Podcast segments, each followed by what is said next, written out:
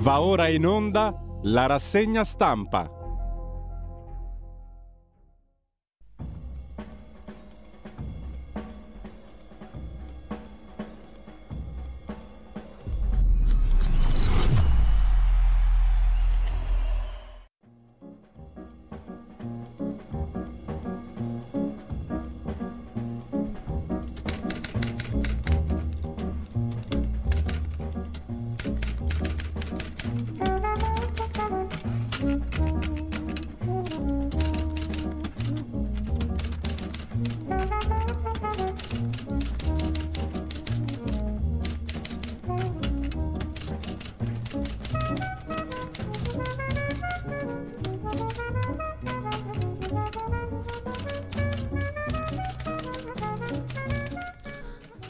Cordiale buongiorno a tutte le ascoltatrici e a tutti gli ascoltatori da Giulio Cainarca. Ben trovati all'appuntamento con la rassegna stampa, sono le 7.30, il lunedì 3 ottobre. Come sempre vi ricordo il sito radiolibertà.net, c'è anche la possibilità per sostenere la radio, radiolibertà.net. Detto questo, subito le agenzie, a partire dall'agenzia ANSA, in primo piano il Brasile, ballottaggio fra Lula e Bolsonaro il 30 ottobre. L'ex leader Lula è avanti col 48% dei voti e dice vinceremo. Lo sport, anzi il calcio, il campionato di Serie A, la Juve batte il Bologna 3-0, i bianconeri tornano alla vittoria, la Nato invece tocca aspettare il terzo titolo. L'Alleanza Atlantica parla di conseguenze serie con qualsiasi uso delle armi nucleari da parte della Russia. Il segretario generale della Nato Stoltenberg ha definito la retorica di Putin sulla bomba atomica pericolosa e sconsiderata. Nuovo appello del Papa sull'Ucraina e l'ambasciatore russo Razov convocato alla Farnesina, al Ministero degli Esteri, dall'uscente Di Maio. Prima foto ufficiale di Re Carlo, Camilla e i principi di Galles, sempre dalla prima pagina dell'agenzia ANSA e poi il nuovo appello del Papa appunto sull'Ucraina sia a Putin che al presidente ucraino Zelensky. L'ambasciatore russo convocato alla Farnesina l'abbiamo già visto e poi ancora in primo piano calci, pugni, schiaffi a una bimba di nove mesi che è gravissima. Una bambina di appena nove mesi è ricoverata in gravissime condizioni all'ospedale di Bergamo dopo essere stata colpita con ripetuti calci, pugni e schiaffi dal compagno della madre. L'uomo è stato fermato. Altra notizia di cronaca nera di violenza domestica, un femminicidio come si dice a Scalea, in Calabria, uccide la ex e si toglie la vita. Un giovane 25enne ha ucciso la ex fidanzata con alcuni colpi di pistola e poi si è tolto la vita. È accaduto appunto nell'Alto Tirreno Cosentino, a Scalea. E ancora dalla prima pagina dell'agenzia ANSA Motocross muore un sedicenne, un'altra tragedia anche a Misano, il giovane sedicenne coinvolto con altri partecipanti, forse è stato investito, in Romagna un morto, un ferito nel trofeo italiano amatori. Si torna alle questioni invece relative alla Russia e all'approvvigionamento energetico con le parole del ministro Cingolani. Le quantità di gas ci sono, l'Italia sta addirittura esportando gas. Bisogna distinguere timori sul costo da quelli sulla mancanza cosa è accaduto nel Nord Stream eh, al condotto Nord Stream dal sabotaggio con robot al tritolo. Poi vedremo meglio anche questa questione e sempre dalla prima pagina dell'agenzia ANSA retribuzioni al palo per l'inflazione, la prima ripresa tra due anni. La nota di aggiornamento al documento di economia e finanza pubbliche prevede per il settore privato retribuzioni in aumento dell'1,8% quest'anno. Parla Bonaccini, presidente PD dell'Emilia Romagna, Occorre rinnovare la classe dirigente del partito nella sostanza, dice il presidente appunto dell'Emilia Romagna. Il problema del PD non sta nel nome o nel simbolo, ma nella capacità di rappresentare le persone e costruire un progetto coerente e credibile per gli obiettivi per cui è nato. Parla pure Calenda, welfare e sanità per i deboli e non bonus. Sulle regionali non c'è ballottaggio, ne terremo conto, dice il leader di Azione. E questo è l'ultimo titolo di rilievo della prima pagina dell'agenzia ANSA che lasciamo per andare a vedere alcuni degli articoli principali di oggi o altri lanci di agenzia. Vi segnalo l'economista Luigi Campiglio sul sussidiario.net Scenario Italia 2023 per l'anno prossimo, crescita fragile, lavoro e potere d'acquisto a rischio, insomma non sarà un anno memorabile, anzi tutt'altro, sarà un anno piuttosto brutto sotto il profilo economico, prevede l'economista dell'Università Cattolica Luigi Campiglio sul sussidiario.net. Il governo ha approvato la nota di aggiornamento al documento di economia e finanza Resta confermata l'incertezza che regna sull'economia italiana creando non pochi rischi per il futuro. Ci torniamo sopra. Intanto vi segnalo anche un altro articolo di carattere generale sul prossimo futuro dal punto di vista economico e finanziario, sempre sul sussidiario.net, pezzo di Giovanni Passali. Così i piani di politica e banche centrali ci portano alla rovina. Le istituzioni bancarie fanno di tutto per abbattere l'inflazione, con lo scopo dichiarato di rovinare l'economia reale. Sulla stampa è Stefano Lepri ad affrontare la stessa questione in pagina economica. Vola il dollaro, tremano le monete del mondo. L'ombra di un grande crack agita le banche centrali. Valute in crisi, ma i rialzi dei tassi sono inevitabili. Cresce il timore che qualche paese ceda, ma nessuno sa dire quale. Interventi di sostegno dall'India all'Europa, il cambio pesa poco fin qui si evita il peggio Italia protetta dall'euro, ma una frenata dell'economia statunitense metterebbe tutti in crisi. Insomma, non sono illumin- illuminanti o, illu- o positive le previsioni per l'anno che arriva. Per quanto concerne invece la politica interna, un Dago Report, cioè un, un pezzullo di Dago Spia sulla formazione del governo, su Giorgia Meloni, eccetera, eccetera, a quanto pare sembra che Meloni, si, la Meloni naturalmente, sempre con l'articolo davanti, si sia messa in testa di fare il vero governo del Draghi. Insomma, quello che in effetti Mario Pio non è riuscito a fare. Con Urso, Rampelli e Lollobrigida non arriva neanche al panettone, ma per Berlusconi e Salvini servono figure politiche. Il capitone ha già una leadership dimezzata, se non porta qualche peso massimo del carroccio nell'esecutivo, fra poco non ci sarà più nessuno che lo difende. Per il banana, invece, sarebbe poi Berlusconi, è l'ultimo giro di Boa. Perché mai dovrebbe lasciare gli esteri alla Belloni invece che a Tajani? Piuttosto, l'ex infermiera Licia Ronzulli, se non diventa ministro, lei chiede o l'istruzione o la sanità. In alternativa era caposala all'ospedale Galeazzi, quindi forse un po' più di sanità si intende, potrebbe dire qualcuno. Al di là di questo, però, l'ex infermiera Licia Ronzulli, se non diventa ministro, istruzione o sanità, si fa saltare in aria a Montecitorio, scrive Dagospia. Tutta questa pantomima prima o poi finirà quando alla Meloni sarà chiesto di verificare la sua maggioranza. A quel punto ci sarà da ridere, secondo il buon D'Agostino. Torniamo al sussidiario.net per i tempi del governo Meloni. Il 13 ottobre bivio tra Ciampi 2001, Mattarella 2018, scrive Giulio Salerno. Quali sono i tempi per la formazione del nuovo governo? Da cosa dipendono? Esiste un margine per, per abbreviarli? Ci sarà un nuovo caso Savona? Dopo che le elezioni hanno avuto un esito chiaro, dovremo attendere ancora qualche settimana per veder nascere il nuovo governo. Una cosa curiosa la racconta ancora Dagospia, in realtà raccontata da Il Giornale, Alessandro Ferro, autore dell'articolo, ti metti in tasca il reddito di cittadinanza e allora niente gratta e vinci. La denuncia di un tabaccaio di Ladispoli che si è rifiutato di vendere un gratta e vinci a un uomo che si era presentato nel suo locale pretendendo di pagare con la carta del reddito di cittadinanza. Non solo, il proprietario del negozio Racconta che c'è chi vorrebbe comprare sigarette e chi tenta di investire i soldi alle slot machine o all'otto.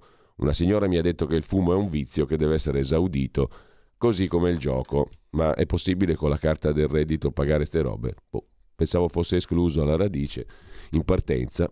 Mentre, eh, sempre in tema di furberie, non so nulla, non ero tenuto a saperlo, ma che coincidenza, l'articolo originario era su Repubblica. Il grillino che doveva controllare sui contratti dell'ultimo minuto della ministra Dadone, non si era accorto di nulla.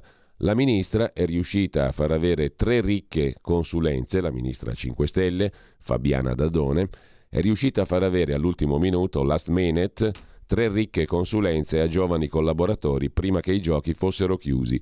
I tre lavoreranno con contratti per un totale di 200.000 euro a delle consulenze per il teatro Carlo Felice di Genova. Lasciamo eh, le, pre, le anticipi, o meglio le segnalazioni pre-prime pagine di oggi con un articolo, non a caso su Prima Comunicazione, trattasi in realtà di comunicazione, poi magari c'è del business, chi lo sa. La figura è quella di John Elkan, Agnelli Elkan, Exor, un miliardo nella tecnologia, lo ha annunciato lo stesso Elkan, possibile un grande investimento fatto un bilancio, John Elkan, degli investimenti della holding Exor, la holding della famiglia Agnelli, nel settore. Grande attenzione all'energia. Da diverso tempo la Exor degli Agnelli Elkan ha inserito il mondo tecnologico, in primo luogo lusso e salute, tra le linee guida per il suo sviluppo. Lo ha ribadito John Elkan, amministratore delegato della holding della famiglia Agnelli, protagonista dell'Italian Tech Week, l'evento annuale dedicato alla tecnologia che il canale tematico di Jedi dedica a questi temi. Le cifre parlano di un investito nel settore di un miliardo in cinque anni su 70 start-up. Particolare attenzione a quello che va in questo momento, cioè la transizione energetica, ma anche il nucleare di nuova generazione e via dicendo. Insomma, la tecnologia dove gli agnelli investono un miliardo. Per quanto riguarda invece lo scenario bellico russo-ucraino, Dopo le annessioni ci sarà un inverno di stasi in Ucraina e la previsione del generale Camporini, ex capo di Stato Maggiore della Difesa, intervistato da Francesco Russo per l'agenzia AGI, Agenzia Italia. Secondo Camporini l'arrivo del freddo complicherà il movimento dei mezzi pesanti e la catena logistica. Sul terreno le cose non vanno bene per i russi, ma sono scettico sull'utilizzo di armi nucleari tattiche. Si dicono tattiche perché limitate ad obiettivi piuttosto appunto definiti e non generali.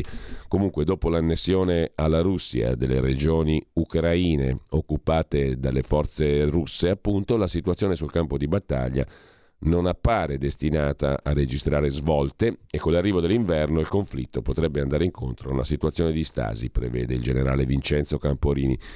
Sulla questione invece dell'attacco ai gasdotti Nord Stream, bersaglio è l'Europa, questa è la tesi di Gian Andrea Gaiani, ci soffermeremo dopo sull'editoriale di Gianandrea Gaiani, direttore di analisi difesa.it, sul suo sito datato 1 ottobre. A proposito dell'annessione delle quattro regioni dell'Ucraina, circa il 18% del totale dell'Ucraina alla Federazione russa, e a proposito appunto dell'attacco ai gasdotti Nord Stream 1 e 2. Bersaglio l'Europa, sostiene Gaiani. Su Start Magazine invece, vediamo dopo anche qui un'intervista al generale Carlo Giano, un altro esperto di questioni politico-militari strategico-tattiche, sulla questione appunto delle ultime mosse di Putin e Zelensky, l'annessione delle quattro regioni ucraine, sostiene il generale Jean, cela il flop della Russia di Putin in Ucraina. La mossa di Zelensky per un'adesione accelerata alla Nato non è fattibile. Essere giornalisti sotto Putin è il titolo invece di un pezzo di Ugo Barbara su agenzia Agi Italia. Al Festival internazionale a Ferrara, intervista a Ticon Ziacco, caporedattore di Dojd, ultima emittente indipendente russa. Ci torniamo sopra anche su questo, intanto vi segnalo sempre dall'agenzia Agi in tema di politica estera come i tagli alle tasse in Gran Bretagna hanno scatenato uno tsunami sui mercati. Il piano della Premier Liz Truss ha fatto crollare la sterlina e messo a rischio i fondi pensione. L'intervento della Banca d'Inghilterra è a tempo. Su questa questione c'è anche un bel pezzo su Repubblica Affari e Finanza di Antonello Guerrera da Londra L'inserto del lunedì di Economia e Finanza appunto di Repubblica, l'azzardo della Trussnomics, cioè della politica economica di Liz Truss, manda Londra fuori strada. La manovra ultraliberista della nuova Premier ta- tra tagli di tasse ai ricchi, scrive Repubblica, e bonus ai banchieri, ha fatto impennare il debito e i tassi dei bond e fe- facendo crollare la sterlina, come Tony Barber nel 1971, scrive Repubblica. Affari e Finanza, che poi di spalla dedica, anzi nella pagina prima, analoga attenzione al piano di Berlino. Berlino sfodera il bazooka per battere la recessione economica. Scrive Tonia Mastrobuoni, il piano da 200 miliardi della Germania contro la crisi energetica è pensato per mettere al riparo la prima industria manifatturiera d'Europa da una crisi ormai certa, con l'inflazione ai massimi e il PIL in negativo nel 2020 e 23 scrive Repubblica Affari e Finanza. dalla quale vi segnalo, già che ci siamo, un altro bell'articolo di Filippo Santelli sulla frenata dell'economia cinese. La crisi finanziaria al rallentatore rovina i piani del presidente Xi Jinping. Il crollo del colosso Evergrande, legato alla stretta sulla finanza voluta dal presidente, non ha avuto effetti fulminei, ma ha travolto il sistema immobiliare e rischia di contagiare i bilanci degli enti locali, dei governi locali, minando l'intero sistema cinese. Ci torneremo sopra avendo tempo anche su questo, intanto sempre da Repubblica Affari e Finanza, il metaverso, questa realtà straordinaria in cui vivremo nel futuro, la bolla del metaverso è valutata già fino a 800 miliardi di dollari, ma a troppi mondi separati, scrive Jaime D'Alessandro. Ogni piattaforma ha il suo mercato e le sue regole. Un capo comprato su Fortnite non può essere indossato altrove. Meta, Facebook, crede però in una rivoluzione. C'è anche un piccolo glossario del metaverso. Cosa intende Meta, cioè Facebook, con metaverso? Una nuova rappresentazione del web costruita come un unico mondo tridimensionale nel quale entrare grazie a occhiali per la realtà mista che sono ancora in fase di sviluppo. Quanto varrà il metaverso? Nessuno lo sa Dipende da cosa si intende con metaverso, c'è chi parla di 800 miliardi di dollari entro il 2024, ma ci sono troppi mondi separati nel metaverso. Torniamo al nostro, dove a proposito di esteri c'è da segnalare su Asia News la storia emblematica di un cristiano testimone del massacro di Tiananmen in Cina, condannato a due anni per aver creato discussioni e fomentato disordini, perché creare discussioni in Cina non non è ammesso. Creare discussioni è un capo di imputazione. Zhang Qiang ha presentato domanda d'appello, ora è in prigione a Guangzhou per aver partecipato alle proteste di piazza Tiananmen 1989 ha perso il diritto alla residenza, espulso anche dalla sua università. Ma la questione è in piedi oggi. 33 anni fa le proteste in piazza Tiananmen. È cristiano oltretutto ed è un'altra aggravante in Cina, lo racconta. Lo racconta asianews.it. I nostri amici del quotidiano di Sicilia li vediamo subito in apertura, non li abbiamo consultati in questi giorni per problemi informatici, ma il quotidiano che oggi non esce, l'ultimo numero è quello di sabato, dedicato a veri poveri e falsi poveri, il bel editoriale del direttore Carlo Alberto Tregua sulle statistiche che ingannano i poveri veri e i poveri falsi. Il tema è molto interessante perché durante la campagna elettorale, scrive Tregua, molti imbonitori hanno utilizzato l'argomento della povertà per portare acqua al proprio mulino, cioè creare pietismo nei confronti dei veri poveri in modo da distribuire somme ai falsi poveri. Trovate il tutto su quotidiano di Sicilia, qds.it, poi potete anche abbonarvi al quotidiano PNRR, l'altro argomento, anzi l'argomento d'apertura, ancora 55 impegni da rispettare. Per Giorgia Meloni è già corsa contro il tempo. Al nuovo governo il compito di seguire il cronoprogramma di Draghi e gli obiettivi al 2026.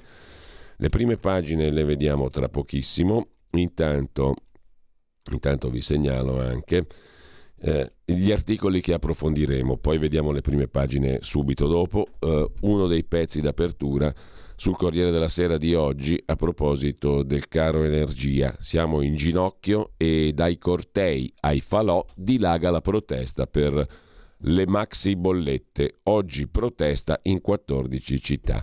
C'è la fotografia di una protesta contro il caro bollette organizzata dalla rete nonpaghiamo.it proprio di fronte alla sede della A2A, l'azienda milanese bresciana che vende luce e gas. Si muove la rete di Non Paghiamo, si muove anche l'USB, l'Unione Sindacale di Base, fatture da 500.000 euro in più, chiude una catena di hotel in Salento, la Caroli Hotel. Sul, sul giornale eh, anche la stessa notizia viene ripresa eh, con grande evidenza, pagina 2, chiudono 5 alberghi in Salento per le maxi bollette, adesso si rischia un'ecatombe. La Caroli Hotel di Lecce ha messo in cassa in di integrazione i suoi 275 dipendenti. Un'azienda su 5 pensa di tagliare il personale, la foto del ministro dello sviluppo economico uscente Giorgetti. Sondaggio Confesercenti, scrive il giornale, il 36% delle imprese aumenterà i prezzi per far fronte al caro energia, che è una cosa della quale presto faremo esperienza tutti. Sul tempo di Roma, lo stesso tema, chiusure, licenziamenti e scioperi, è arrivato l'autunno caldo, un'indagine SVG Confesercenti appunto ci anticipa che il 36% delle piccole e medie imprese aumenterà i prezzi, il 26% taglierà gli orari di lavoro, il 18%, una su cinque più o meno, ridurrà i dipendenti, disoccupazione in crescita, si fermano i metalmeccanici dell'area Firenze-Prato-Pistoia, mobilitazioni. Ai presidi mostreranno le fatture energetiche. Il Codacons denuncia i piccoli bonus a pioggia non risolvono il problema, servono misure per calmierare i listini nel lungo periodo. Intanto 8 italiani su 10 tornano al fai da te per sopravvivere al caro spesa, una ricerca di Coldiretti. Pane, pasta, salsa, marmellate tra i prodotti preparati in casa per risparmiare. Col prezzo della pasta rincarato del 26% è tornato d'attualità cucinare in proprio tortellini, lasagne e ravioli. 6,4 miliardi, scrive invece la stampa in cronaca locale di Torino, è la bolletta, il conto che famiglie e imprese piemontesi pagheranno per luce e gas nel 2022. Si spenderà 10 volte di più che nel 19 e il 23 peggio ancora. Il 5% dei, è il 5%, dei, il 5% chiedo scusa, dei 126 miliardi del PIL piemontese se ne andrà in bollette. La bolletta di luce e gas del Piemonte 2022 potrebbe raggiungere l'enorme cifra di 6,4 miliardi, che significa 10 volte più che nel 2019 in epoca pre-Covid. Basta soldi agli speculatori, twitta Giorgia Meloni. Compensare all'infinito il costo delle bollette del gas significa regalare denaro, dice la Presidente di Fratelli d'Italia che accusa chi si sta arricchendo sulle spalle di imprese e cittadini. La Lega dice con Salvini, eh, o meglio, la Lega con Salvini ha convocato per domani il Consiglio federale per scegliere il nome dei ministri. Lupi e Fitto dicono prima i temi e Tajani per Forza Italia ribadisce i tecnici siano un'eccezione e di qualità. Pari dignità tra Azzurri e Carroccio, chiede Forza Italia a proposito della formazione del governo. Mentre sempre sul tema energia, Repubblica con Valentina Conte in primo piano, bollette, il piano di Giorgia Meloni a 25 miliardi, uno scudo per chi non può pagare, il nuovo governo proseguirà sulla strada di interventi per famiglie e imprese che è la strada del governo Draghi, ma aumenteranno gli stanziamenti, prevede Repubblica, l'ipotesi di una moratoria in caso di insolvenza e si studia un altro bonus da 150 euro mentre aggiunge Repubblica neanche la stufa ci scalderà. L'Italia senza legna e senza pellet. I combustibili di origine vegetale sono diventati quasi introvabili, mentre i prezzi sono raddoppiati. Pesa il blocco dell'export deciso dai paesi dell'Est. Gli imprenditori chiedono più produzione nazionale. Repubblica poi si occupa dello schema, diciamo così, della manovra contro il caro energia con uno schemino riassuntivo. 10 miliardi il tesoretto Draghi, 10 miliardi extra di entrate tributarie, fa 20, più 5 che fa 25 totale di risorse per decreto aiuti quater, 25 miliardi di cui 5 vengono dalla tassa sugli extra profitti tra aziende rinnovabili ed energetiche. Come se ne vanno questi 25 miliardi che Giorgia Meloni avrebbe a disposizione? 4,7 per crediti di imposta per dicembre alle imprese energivore, bar e ristoranti, 3 miliardi bonus di 150 euro a lavoratori dipendenti, autonomi, stagionali, occasionali pensionati, poi è prevista la moratoria per famiglie e imprese sulle bollette non pagate, in ipotesi 6 mesi, la garanzia della SACE su piccoli fornitori di energia, 2 miliardi se ne vanno nel taglio accise sui carburanti fino a fine anno e poi alzare il tetto ISEE per il bonus sociale sulle bollette che oggi è 12 mila euro. Ha detto Giorgia Meloni bisogna fermare la, fermare la speculazione sul gas, compensare il costo delle bollette regalando soldi a chi si arricchisce sarebbe un errore. Lasciamo Repubblica e andiamo invece al quotidiano nazionale Il Giorno che si occupa del suc delle offerte. Rincara la bolletta e uno è tentato di cambiare gestore. Ora pago il 700% in più, racconta un cittadino al quotidiano Il Giorno. Broker e truffatori scatenati mentre i gestori alzano i prezzi forzando il decreto aiuti. Le storie di alcuni milanesi ingannati, la bolletta che passa da 75 a 330 euro, mi sono sentito male. Informazioni mancanti, bombardamento di telefonate e contratti vantaggiosi solo all'apparenza. Modifica ritirata, ma invece di tornare alle vecchie tariffe hanno imposto costi esorbitanti, racconta un altro risparmiatore, un altro cittadino beffato. Sul tema del nodo energia e degli scenari internazionali vi segnalo poi l'intervista del giornale a Giulio Sapelli, l'incapacità dell'Unione Europea passerà alla storia, ora l'Italia è irrilevante, prevedibile che Putin avrebbe chiuso il gas, noi all'angolo grazie ai 5 Stelle. Bisognava dare armi più moderne a Kiev senza le sanzioni alla Russia. La reazione nazionalistica della Germania è sempre nelle corde dei tedeschi, dice al giornale il professor Giulio Sapelli.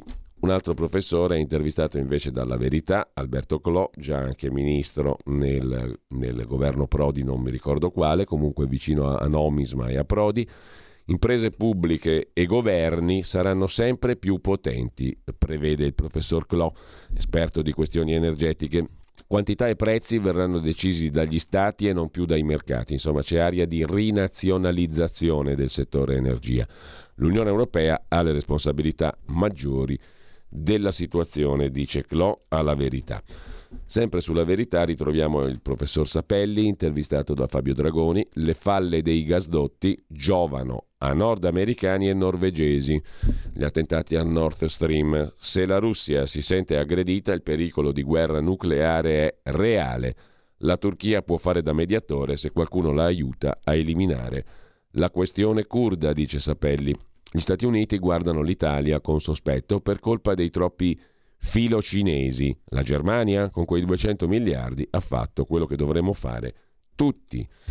Sulla questione degli, degli rapporti internazionali si sofferma anche un'altra intervista su Libero, questa volta a pagina 9, intervistatore Mirko Molteni, il giornalista Federico Rampini, autore del libro Suicidio occidentale, edito da Mondadori. Agli Stati Uniti piace un'Italia polacca, dice Rampini. L'America ha rapporti eccellenti col governo conservatore polacco che ha capito la minaccia russa, la minaccia di Mosca. L'Europa disunita di fronte alla minaccia russa, solo la regia americana ha consentito di trovare un'unità a Bruxelles. Ma sull'energia si va in ordine sparso. Quanto alla Casa Bianca, Biden è anziano, dice Rampini, però ha conservato l'aspetto pragmatico. Fu scelto nel 2020 perché era un moderato, credo che si fermerà però al primo mandato, così Federico Rampini, su, eh, intervistato da Libero, su, da Mirko Molteni su Libero. Mm, sul tema energia, perché i paesi NATO come Stati Uniti e Norvegia non danno una mano all'Italia sul gas? L'analisi di Paolo Scaroni, ex amministratore delegato dell'ENI, intervistato dal Foglio, ne propone una sintesi Start Magazine, startmag.it. Cosa deve fare l'Italia sui rincari del gas? Lavorare per intervenire sul prezzo del gas norvegese. La Norvegia sta facendo profitti colossali vendendo gas al posto della Russia e chiedere una mano a livello NATO agli Stati Uniti per evitare che l'Europa sia l'unico continente a pagare il prezzo della sacrosanta difesa dell'Ucraina, dice Paolo Scaroni tra le altre cose. Sul tema energia c'è da segnalare anche una doppia pagina del fatto economico di oggi, armatori greci e assicuratori, la sponda al petrolio di Putin. Esportazioni petrolifere boom per la Russia. Le fonti fossili vendute all'ovest contribuiscono a sostenere le spese della guerra in Ucraina. Affari prima dell'embargo, stop al via dal 5 dicembre e da febbraio per i derivati, ma fino ad allora trasporto e garanzie resteranno legali, così sul fatto economico. Poi le sanzioni europee analizzate da Lorenzo Buzzoni di Investigate Europe. Così l'Italia ha aumentato le importazioni di greggio. Il caso Lukoil, lo stabilimento russo in Sicilia, la raffineria di Priolo, già da fine febbraio può comprare greggio solo da Mosca, ma tra due mesi rischierà di chiudere. In ogni caso, La sponda al petrolio di Putin è ancora in piedi.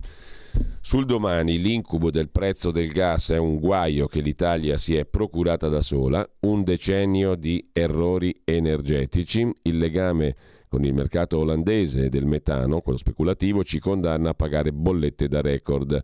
Scrive Il domani è il risultato di un rapporto tra l'ENI e la russa Gazprom costruito negli anni. Ora invocare un price cap europeo non basta. Mentre cambiando lievemente argomento e andando più alla questione della guerra russo-ucraina, i ceceni, la brigata Wagner, scrive Repubblica in questo caso, i signori della milizia russa sono tentati dal golpe per deporre Putin. Dopo aver suggerito l'uso delle testate nucleari tattiche, scrive Rosalba Castelletti da Mosca, i falchi di Mosca invocano la testa dei generali e tramano contro il Cremlino la deposizione di Putin. Sulla questione invece della posizione italiana si sofferma Stefano Pontecorvo, ambasciatore già in Afghanistan, rappresentante dell'Alleanza Atlantica e vicino consigliere di Giorgia Meloni. La posizione dell'Italia non cambia, dice l'ambasciatore Pontecorvo alla stampa, continueremo a inviare armi all'Ucraina. Il nostro contributo alla difesa ucraina è sempre stato importante, non cambierà. Al momento non vedo spiragli per la diplomazia, ma non rischiamo l'escalation nucleare, afferma l'ambasciatore Pontecorvo. La stampa, peraltro, dedica due pagine molto utili, un reportage, alla questione del futuro dei Balcani e alla questione del Kosovo, che è il precedente della guerra in Europa. Nel 99 fu la prima guerra in Europa con bombardamenti dalla fine della Seconda Guerra Mondiale per favorire l'indipendenza del Kosovo, sostenuta anche all'epoca dagli Stati Uniti. Il confine dell'odio è il titolo del reportage di Valentina Petrini che parte da Velika Oscia con i serbi che vivono nell'enclave del Kosovo tra povertà e discriminazione.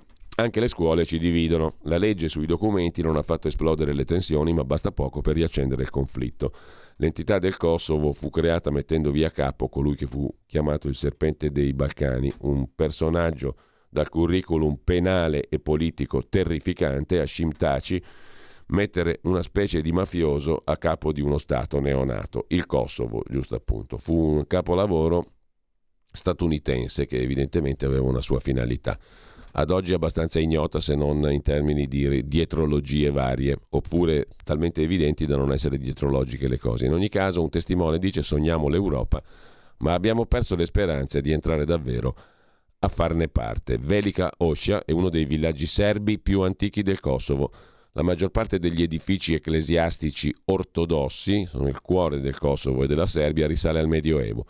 Si trova il villaggio di Velika Oscia da cui parte il reportage della stampa nel distretto di Prizren, seconda città del Kosovo, dove al culmine dell'odio etnico le chiese ortodosse e le case dei serbi furono incendiate. Il 2004 c'è un monastero di Deciani appunto in Kosovo che se non ci fossero ancora oggi i soldati italiani sarebbe già stato completamente distrutto è uno dei monasteri più belli della cultura ortodossa, della religione ortodossa. Ma veniamo alle cose invece di Lega, qui c'è non solo da sbizzarrirsi, oggi tutti i giornali si dedicano alla Lega in varia maniera. Il Corriere della Sera la mette così a pagina 8, da Bossi a Castelli, l'ex ministro di giustizia, fino alla fronda veneta, le prime crepe nella casa leghista. Una serie di iniziative che si richiamano alle origini nordiste e Salvini convoca per domani un altro consiglio federale. Il cerchio magico, l'assessore Veneto Marcato dice non critichiamo Salvini, ma il suo cerchio magico, questa locuzione che ritorna periodicamente. La Lega non deve chiudersi al nord è invece l'opinione del sondaggista Fabrizio Masia a capo dell'istituto EMG, uno dei sondaggisti più cercati dai politici, scrive in questo caso libero. Credibilità, coerenza e novità sono le chiavi che hanno permesso a Meloni di vincere negli indicatori di fiducia, oggi Meloni è quasi al doppio di Matteo Salvini, ora è lei il pifferaio di Hamelin del centrodestra, ma la Lega non deve chiudersi al nord, secondo Masia. Il centro e il sud dell'Italia restano fondamentali per allargare il consenso del movimento leghista. Sul giorno invece Gabriele Moroni a occuparsi della corrente di Bossi. I vecchi militanti dicono sì, il senatore propone un ritorno alle origini nel nome del Nord e contro Salvini, scrive il giorno. Sulla stampa la fronda anti-Salvini, il pezzo di Francesca Del Vecchio, dal comitato di Bossi alla rabbia leghista in Veneto, la pancia del Carroccio in rivolta con il segretario. Ha dimenticato l'autonomia, serve un nuovo leader. Bobo Maroni, il primo a schierarsi dopo il voto, saprei chi eleggere, è un governatore e Zaia. Poi c'è Roberto Castelli, Francesco Speroni, Roberto Mura, pavese, presidente di Commissione Regione Lombardia ed ex senatore della Lega, tutti i membri della vecchia Lega chiedono congressi per decidere chi gestisce cosa. Su Repubblica il Nord con Bossi si ribella a Salvini, senza un cambio andiamo al 2% i sospetti di Salvini sul comitato lanciato dal Senatur. Spero che non si faccia strumentalizzare, avrebbe detto Salvini, ma le adesioni crescono, scrive Repubblica con concetto vecchio. Sulla stampa invece un sociologo che da moltissimo tempo, da tantissimi anni con il suo consorzio Aster, ha cercato di studiare il Nord da una prospettiva di sinistra. Il sociologo Aldo Bonomi, intervistato da Paolo Colonnello, dice la sua: Il Nord rancoroso è cambiato e ha paura. I penultimi temono di diventare ultimi. Prima il grillismo, poi il melonismo. Siamo di fronte a una crisi della rappresentanza. Nelle città ci sono di nuovo questioni sociali aperte L'unica strada è tornare sui territori, dice il sociologo Aldo Bonomi, il professor Bonomi. Serve Zaia come nuovo segretario, come sostiene Maroni? Non lo so, ma la sua politica è corretta. La Lega deve guardare i sottostanti, i ceti medi impauriti e in difficoltà. La politica, dice ancora il professor Bonomi, impari dal sociale, si è dimostrato capace di anticipare i cambiamenti. Le zone a traffico limitato, le ZTL, non bastano più come modello culturale e le città come composizione sociale sono diverse. Mentre vi segnalo anche, cambiando partito, il video shock nel PD del famoso Ruberti, Albino Ruberti, in ginocchia, ti sparo e compagnia bella, si va verso l'archiviazione, scrive il messaggero, nessun intreccio illecito. Verso l'archiviazione le indagini sul video che ha coinvolto l'ex capo di gabinetto del sindaco di Roma, Albino Ruberti, e alcuni esponenti del PD Ciociaro. Archiviazione. Eh, e invece sul tema Ignazio Marino, intervistato da Pietro Senaldi sul libro, dice io non mi inginocchiai e mi hanno ucciso. Il PD mi ha fatto fuori perché ho toccato interessi miliardari. Il successore di Letta deve liberarsi di tutti i capi corrente, dice Ignazio Marino a Libero, intervistato da Pietro Senaldi. In campagna elettorale avevo detto che avrei scelto le persone sulla base del merito e non delle tessere. I dirigenti del PD applaudivano. Quando iniziai a farlo, mi inimicai tutto il partito. E poi parla di interessi miliardari, cioè il PD mi ha fatto fuori perché ho toccato interessi miliardari, non milionari, miliardari nel PD. Attentato? Se temevo un attentato sarebbe stato troppo clamoroso ma avevo paura a salire in macchina, temevo un incidente. Avevo toccato affari importanti, soltanto i rifiuti valgono un miliardo. In Campidoglio mi ritrovai circondato da una serie di politici che poi vennero arrestati. Il PD riparta da zero. Un cambio di nome, una piccola trasformazione, non servirebbero, dice Ignazio Marino su Libero. Per quanto riguarda invece la formazione del governo, secondo Repubblica e altri quotidiani, Prendiamo il pezzo di Repubblica come riassuntivo di tutti, una dozzina di tecnici al governo. Questo vorrebbe Giorgia Meloni, ma Lega e Forza Italia non sono d'accordo, così non ci stiamo. Meloni vuole che metà del governo sia composto da esperti d'area. Per Salvini e Berlusconi resterebbero soltanto tre ministeri politici a testa. Licia Ronzulli è un caso, perché pare che Licia Ronzulli, l'ex caposala di, del Galeazzi di Milano, poi divenuta parlamentare e vicina, vicinissima a Berlusconi, si sia impuntata. Voglio il Ministero dell'Istruzione o il Ministero della Sanità, avrebbe detto Ronzulli. Il leader del Carroccio convoca un consiglio federale, forniremo i nomi più adatti. Ed è anche scontro sul Ministero dello Sport, un tesoro da mezzo miliardo. Fra Vezzali e Malagò lo scontro. Con Giorgia ha vinto l'umanesimo cristiano, a pensarla così eh, è il vescovo di Sanremo, Monsignor Suetta, Monsignor Antonio Suetta, vescovo di Ventimiglia Sanremo, noto per le sue posizioni conservatrici, L'umanesimo cristiano ha vinto con Giorgia Meloni, eh, il successo di Fratelli d'Italia non rappresenta un voto di protesta ma un risveglio di civiltà. Lo trovate su Libero a pagina 4 per concessione della fondazione Fare Futuro lanciata da Adolfo Urso 25 anni fa che ha realizzato per Carta Minuta, appunto la fondazione di Urso Fare Futuro, una intervista al vescovo di Sanremo che rappresenta la parte della Chiesa alla quale piace Giorgia Meloni. Sul Corriere invece di Milano, nel dorso milanese del Corriere, c'è una interessante radiografia di Milano, una città che invecchia. Intanto un milanese su quattro è single o anziano. La metropoli di Milano invecchia a ritmi vertiginosi. Gli ultra 65 anni sono 312.000 una quota di popolazione aumentata del 6,5% negli ultimi 20 anni.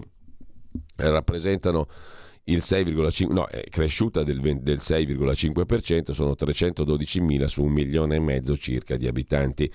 I grandi anziani, gli ultra ottantenni, sono 115.000, il 64,9% in più rispetto a inizio secolo e rappresentano ora l'8,4% della popolazione totale. I dati emergono dall'analisi del nuovo piano welfare del Comune di Milano che lancia un piano contro le diseguaglianze. La giunta comunale ha approvato le linee welfare post pandemia. Barona, Gallaratese, Trenno, i quartieri con più anziani. I minori in città sono il 15%, ma la crescita si è fermata. Neanche gli immigrati fanno più figli. Su Milano, la città che cambia da oggi in pratica la nuova fase di area B che estende il divieto di circolazione anche alle auto benzina Euro 2 e a quelle diesel Euro 5. Scattano i divieti, il presidente della Lombardia Fontana protesta, noi non c'entriamo nulla, stop a 165.000 veicoli definiti inquinanti. Per la regione si complica la vita ai cittadini, non possono circolare il 24% dei veicoli, il sindaco Sala irremovibile. L'assessore regionale all'ambiente Raffaele Cattaneo, intervistato dal giornale, dice sono ideologici, puntano ai voti verdi, questa misura non servirà a nulla. Un viaggio invece poco distante da Milano, nella capitale del mattone, lo fa il quotidiano Il Giorno, a Lissone.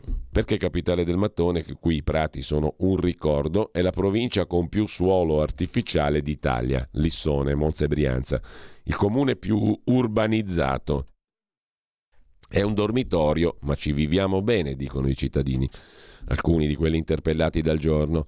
L'ambientalista osserva, nonostante gli stop, scontiamo ancora scelte del passato e le ambizioni non sono del tutto soppite. Residenti aumentati di 12.000 unità nel corso di un ventennio, Lissone è la seconda città per dimensione della provincia di Monza e Brianza, territorio che a sua volta col 40,7% del terreno sacrificato al mattone è l'area più costruita d'Italia, davanti a Napoli 34,6, Milano 31,7% dei terreni sono stati costruiti.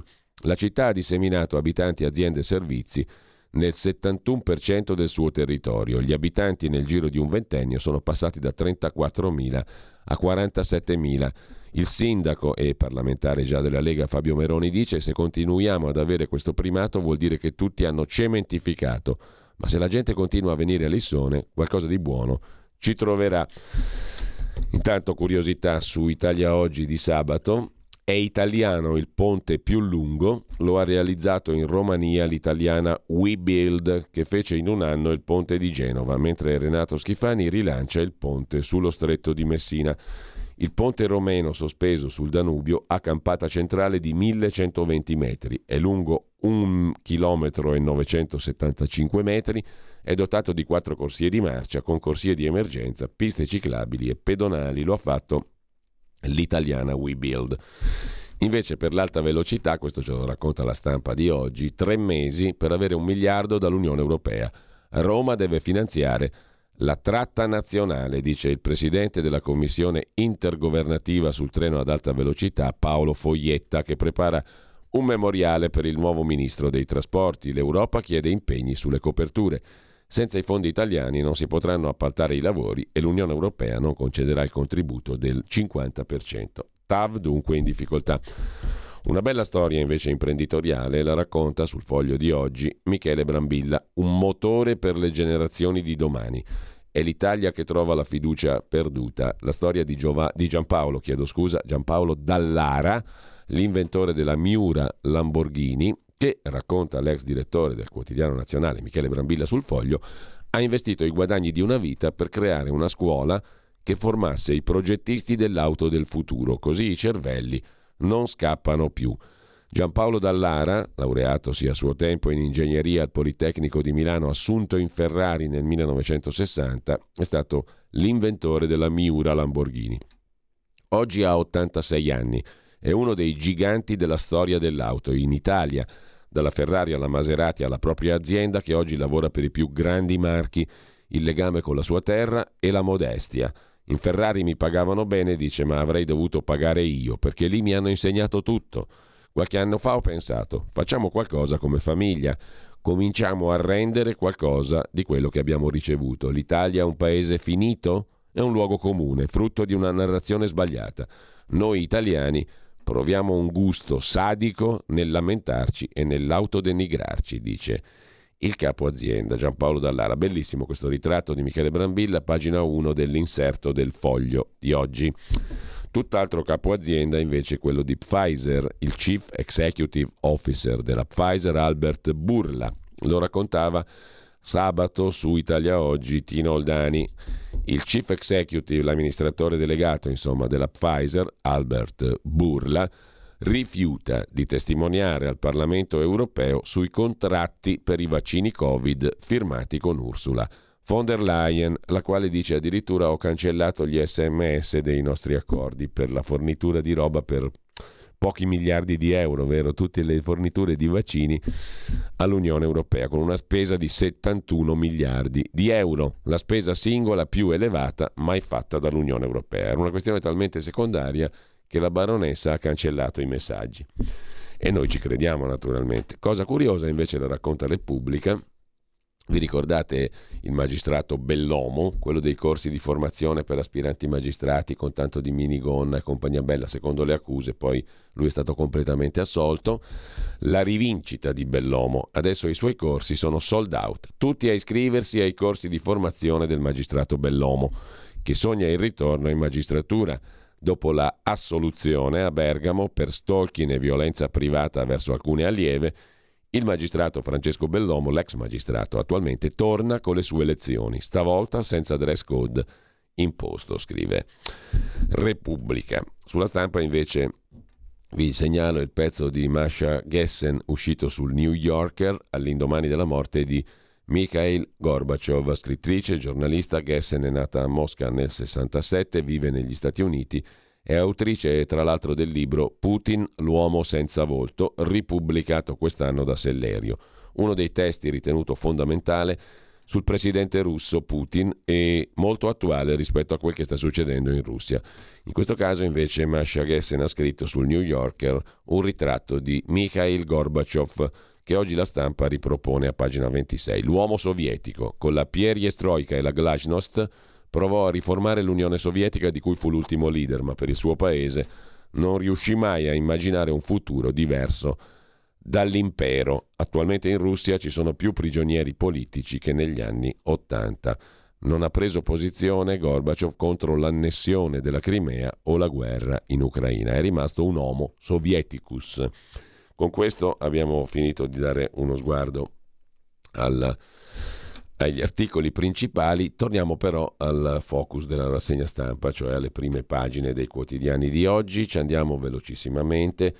Prima pagina del Corriere della Sera, la vediamo subito, con una certa lentezza oggi perché la connessione è molto lenta, ma vediamo di fare del nostro meglio comunque, anche la messa a fuoco delle pagine necessita un po', però ci siamo. L'apertura del Corriere della Sera di oggi è dedicata all'Alleanza Atlantica, alla Nato, che avvisa Mosca se Putin usa armi atomiche tutta la Russia pagherà serie conseguenze. Qualcuno potrebbe obiettare in punta di diritto che se Putin usa armi atomiche contro l'Ucraina, l'Ucraina non essendo parte della Nato, questo non legittimerebbe la reazione da parte della Nato, perché l'Ucraina non è parte della Nato e non è parte dell'Unione Europea.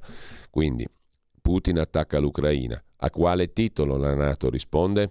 Comunque, se Putin usa armi atomiche, tutta la Russia pagherà serie conseguenze. Il segretario di Stato dell'Alleanza Atlantica della Nato, Stoltenberg, ha avvisato Putin. Così il conflitto potrebbe cambiare. Appello del Papa durante l'Angelus per la pace eh, sia a Putin che al presidente Zelensky e poi il caso Nord Stream. Il ministro Di Maio ha convocato l'ambasciatore di Mosca, Razov, in Italia. I conti col fascismo e la biura mai fatta è l'oggetto dell'articolo di fondo del professor Ernesto Galli della Loggia. Il fatto è che agli italiani la biura del fascismo non l'ha mai chiesta nessuno. Tema appassionante, mentre sempre dalla prima pagina del Corriere della Sera, così i russi fanno fucilare i soldati in fuga dal fronte, lo racconta Lorenzo Cremonesi. Il reportage di Lorenzo Cremonesi dal Donbass. Il fronte si sposta, la disfatta dei russi, e i ceceni fucilano chi fugge. E ancora in prima pagina Marco Imarisio sul Corriere della Sera di oggi, lo zar Putin e il peso crescente dei teorici ultranazionalisti, l'identikit di un gruppo di potere che è quello dei nazionalisti russi, rispecchiato anche dal discorso di Putin, le teorie dei gruppi estremisti, eccetera. Di spalla, eh, dopo tutto questo, c'è anche Maria Sole Ferrieri Caputi, da Livorno, 32 anni, la prima donna ad arbitrare in Serie A. L'esordio ieri a Reggio Emilia, Sassuolo Salernitana. 18 falli fischiati, 2 gialli, un rigore che è stato confermato dal VAR. E sempre dalla prima pagina del Corriere di oggi, una strage in Indonesia, scontri e panico allo stadio, strage in Indonesia durante la partita di calcio a Malang, provincia orientale. La polizia ha sparato lacrimogeni per fermare gli scontri tra i tifosi e nella calca oltre 120 muoiono schiacciati o soffocati. Tra i morti anche decine di bambini. Il data room di Milena Gabanelli si occupa di 887 milioni bloccati per la sicurezza sul lavoro, mentre in Italia ogni 8 ore muore un lavoratore, scrive Gabanelli. A chiudere la prima pagina del Corriere della Sera di oggi, il pezzo dello scrittore e insegnante Alessandro Davegna nella sua rubrica del lunedì L'ultimo banco, dedicato, anzi indirizzato, Alicia Ronzulli, alla futura ministra dell'istruzione, al futuro ministro o ministra dell'istruzione. Allora, che si fa? È la domanda che compare ripetutamente nelle prime righe di Arancia Meccanica, il romanzo in cui Anthony Burgess, insegnante, nel 1962 mostrava dove la cultura dominante avrebbe condotto i ragazzi quella domanda, allora, che si fa, la pongono i quattro annoiati giovani protagonisti che, usciti dal bar, picchiano il primo malcapitato, un anziano maestro con in mano un libro, che diventa l'assurdo capo d'accusa per il pestaggio. Apro le righe a lei indirizzate, chiunque lei sarà, con un'immagine che rappresenta ogni giovane che non abbia ricevuto in eredità una vita amata e sensata nel libro questa condizione di diseredati è genialmente racchiusa nel gergo dei ragazzi. Il loro mondo è a misura del loro linguaggio. Se il racconto inizia con adolescenti che picchiano a morte un maestro con un libro, è perché il virus dell'anima, che io chiamo CONIND, consumismo, nichilismo, individualismo, ha come nemico giurato chiunque ricordi che la vita ha senso, cioè la scuola. Oggi la scuola sembra sempre quel vecchio calpestato, purtroppo anche per un Ministero dell'Istruzione diventato dell'ostruzione, per motivi che in questa rubrica ho sollevato più volte e sulle cui possibili soluzioni non voglio di nuovo soffermarmi perché dopo 35 anni tra i banchi, 13 da studente, 22 da insegnante, credo siano frutto di un'unica radice malata che, se non viene curata, rende inefficace e apparente qualsiasi altro tipo di riforma, scrive Davenia in prima pagina sul Corriere della Sera. Andiamo al dunque a pagina 22, una lettera, un pezzo dedicato al futuro ministro dell'istruzione per una svolta. La riforma di cui c'è bisogno è relazionale, dalla disposizione dei banchi ai nuovi maestri. Proposta simbolica, una circolare che obblighi a far ascoltare buona musica in apertura di giornata, scrive Davenia. Non abbiamo adesso troppo tempo per soffermarci sul lungo articolo, andiamo però a vedere le altre prime pagine dei giornali di oggi. Il domani di Carlo De Benedetti, sempre arrivandoci, eccolo qui, si apre con la questione del PD. Nascita e morte del Partito Democratico. Sciogliersi o resistere ancora? Prima ha perso il popolo delle primarie poi gli elettori. Sono rimaste solo le fazioni che dominano dall'inizio questo eterno partito ipotetico, scrive domani in apertura. Il pezzo di commento principale, quello di Curzio Maltese, Letta aprirà il PD al paese, ma qualcuno ci vorrà entrare? Vediamo anche il fatto quotidiano. L'apertura è sul Salento, chiudo 5 hotel, una bolletta che brucia 56 anni di lavoro. Parla Attilio Caputo, imprenditore appunto salentino, che chiude 5 hotel, raccontando la mazzata bimestrale da 500.000 euro più 500% di bolletta. Il fatto economico si sofferma invece, come abbiamo già visto, sulla questione dei soldi alla Russia con il petrolio. Boom delle esportazioni petrolifere di Mosca. Le fonti fossili, cedute all'Ovest, contribuiscono a sostenere le spese per la guerra in Ucraina e anche l'Italia aumenta l'import di greggio. Claudio Fava, invece, figlio del giornalista Giuseppe Fava che nell'84 fu ammazzato dalla mafia e poi a sua volta giornalista e politico, lascia la politica e la Sicilia, è deputato all'Assemblea regionale siciliana dal 17 e finita qui. Ormai sono un estraneo, dice Claudio Fava nell'intervista al Fatto Quotidiano di oggi, mentre sopra il titolo principale ci sono altre due questioni, le parole del Papa sull'Ucraina, Putin si fermi, Zelensky tratti e la minaccia dell'Alleanza Atlantica alla Russia. Dopodiché la formazione del governo, Meloni vuole otto tecnici, Berlusconi e Salvini sono contrari perché se no è un Draghi 2. Alta tensione a destra sui posti nel nuovo governo.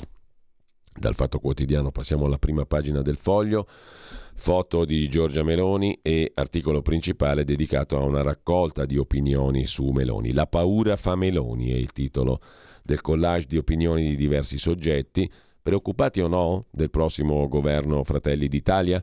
C'è chi teme l'imperizia, un isolamento dall'Europa, chi paventa una politica economica neocorporativa e statalista, c'è invece chi è ottimista, una svolta salutare, non c'è emergenza democratica, un giro tondo di opinioni che si apre con Pietrangelo Buttafuoco, Maria Rosa Mancuso e tanti altri. Preoccupati da un governo Meloni? Sì, no, forse? Per quali motivi? Nei giorni in cui si parla tanto anche all'estero, forse soprattutto all'estero, di quel che la CNN ha prospettato come il governo più orientato verso l'estrema destra, dai tempi del fascismo a oggi, abbiamo chiesto a un buon numero di foglianti e amici del foglio le loro impressioni, le loro attese e i loro timori. Oggi il primo giro di idee e di commenti, scrive Buttafuoco tra le altre cose, con i conservatori, non a caso insolentiti dagli influencer della ZTL, perfino il garantismo c'è, perché Forcaioli sono fratelli d'Italia ma mitigati da Carlo Nordio, eccetera, eccetera.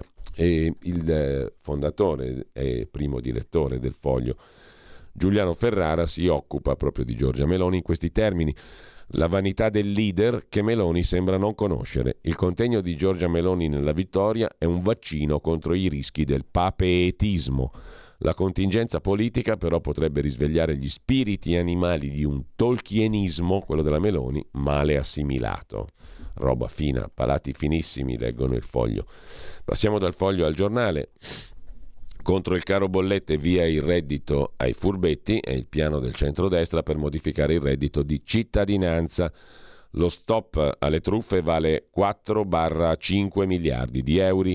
Paradosso gas, lo esportiamo ma i prezzi restano alle stelle. Energia fuori controllo chiude una catena di alberghi.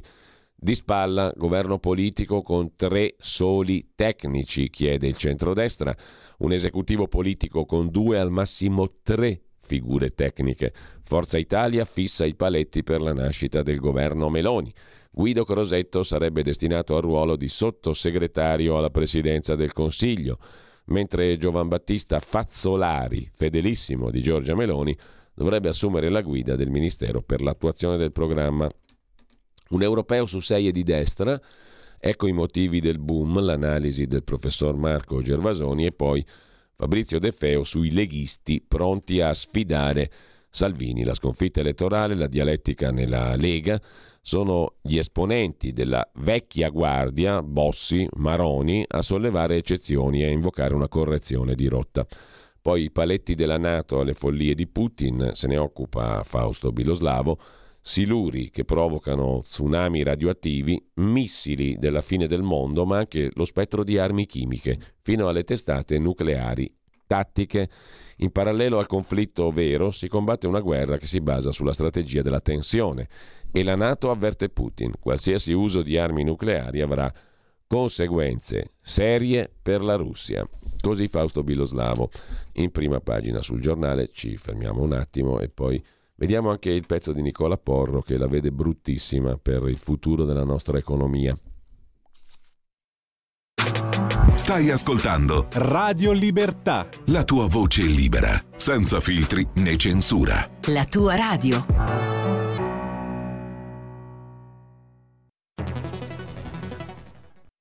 C'è chi te la racconta sbagliata e chi te la racconta male. C'è chi te la racconta tagliata chi te la racconta al contrario e chi non te la racconta affatto.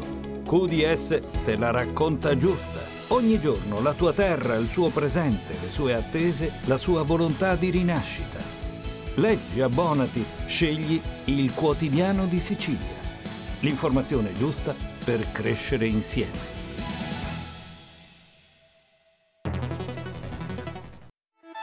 Stai ascoltando Radio Libertà la tua voce libera, senza filtri né censure, la tua radio.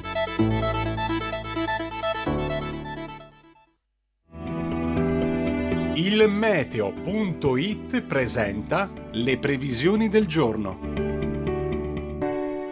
L'alta pressione protegge l'Italia e garantirà un inizio di settimana prevalentemente soleggiato, con temperature in ulteriore aumento, specie sui versanti tirrenici. In mattinata ampio soleggiamento da nord a sud, con cieli sereni o poco nuvolosi. Qualche innocuo addensamento potrebbe aver luogo sulle isole maggiori e sulle coste tirreniche, ma senza ulteriori conseguenze. Nel pomeriggio da segnalare solamente il rischio di veloci rovesci o temporali sulle Alpi orientali di confine. Per il resto situazione sostanzialmente immutata. Per ora è tutto da ilmeteo.it dove il fa la differenza, anche nella nostra app. Una buona giornata da Lorenzo, te dici? Avete ascoltato le previsioni del giorno.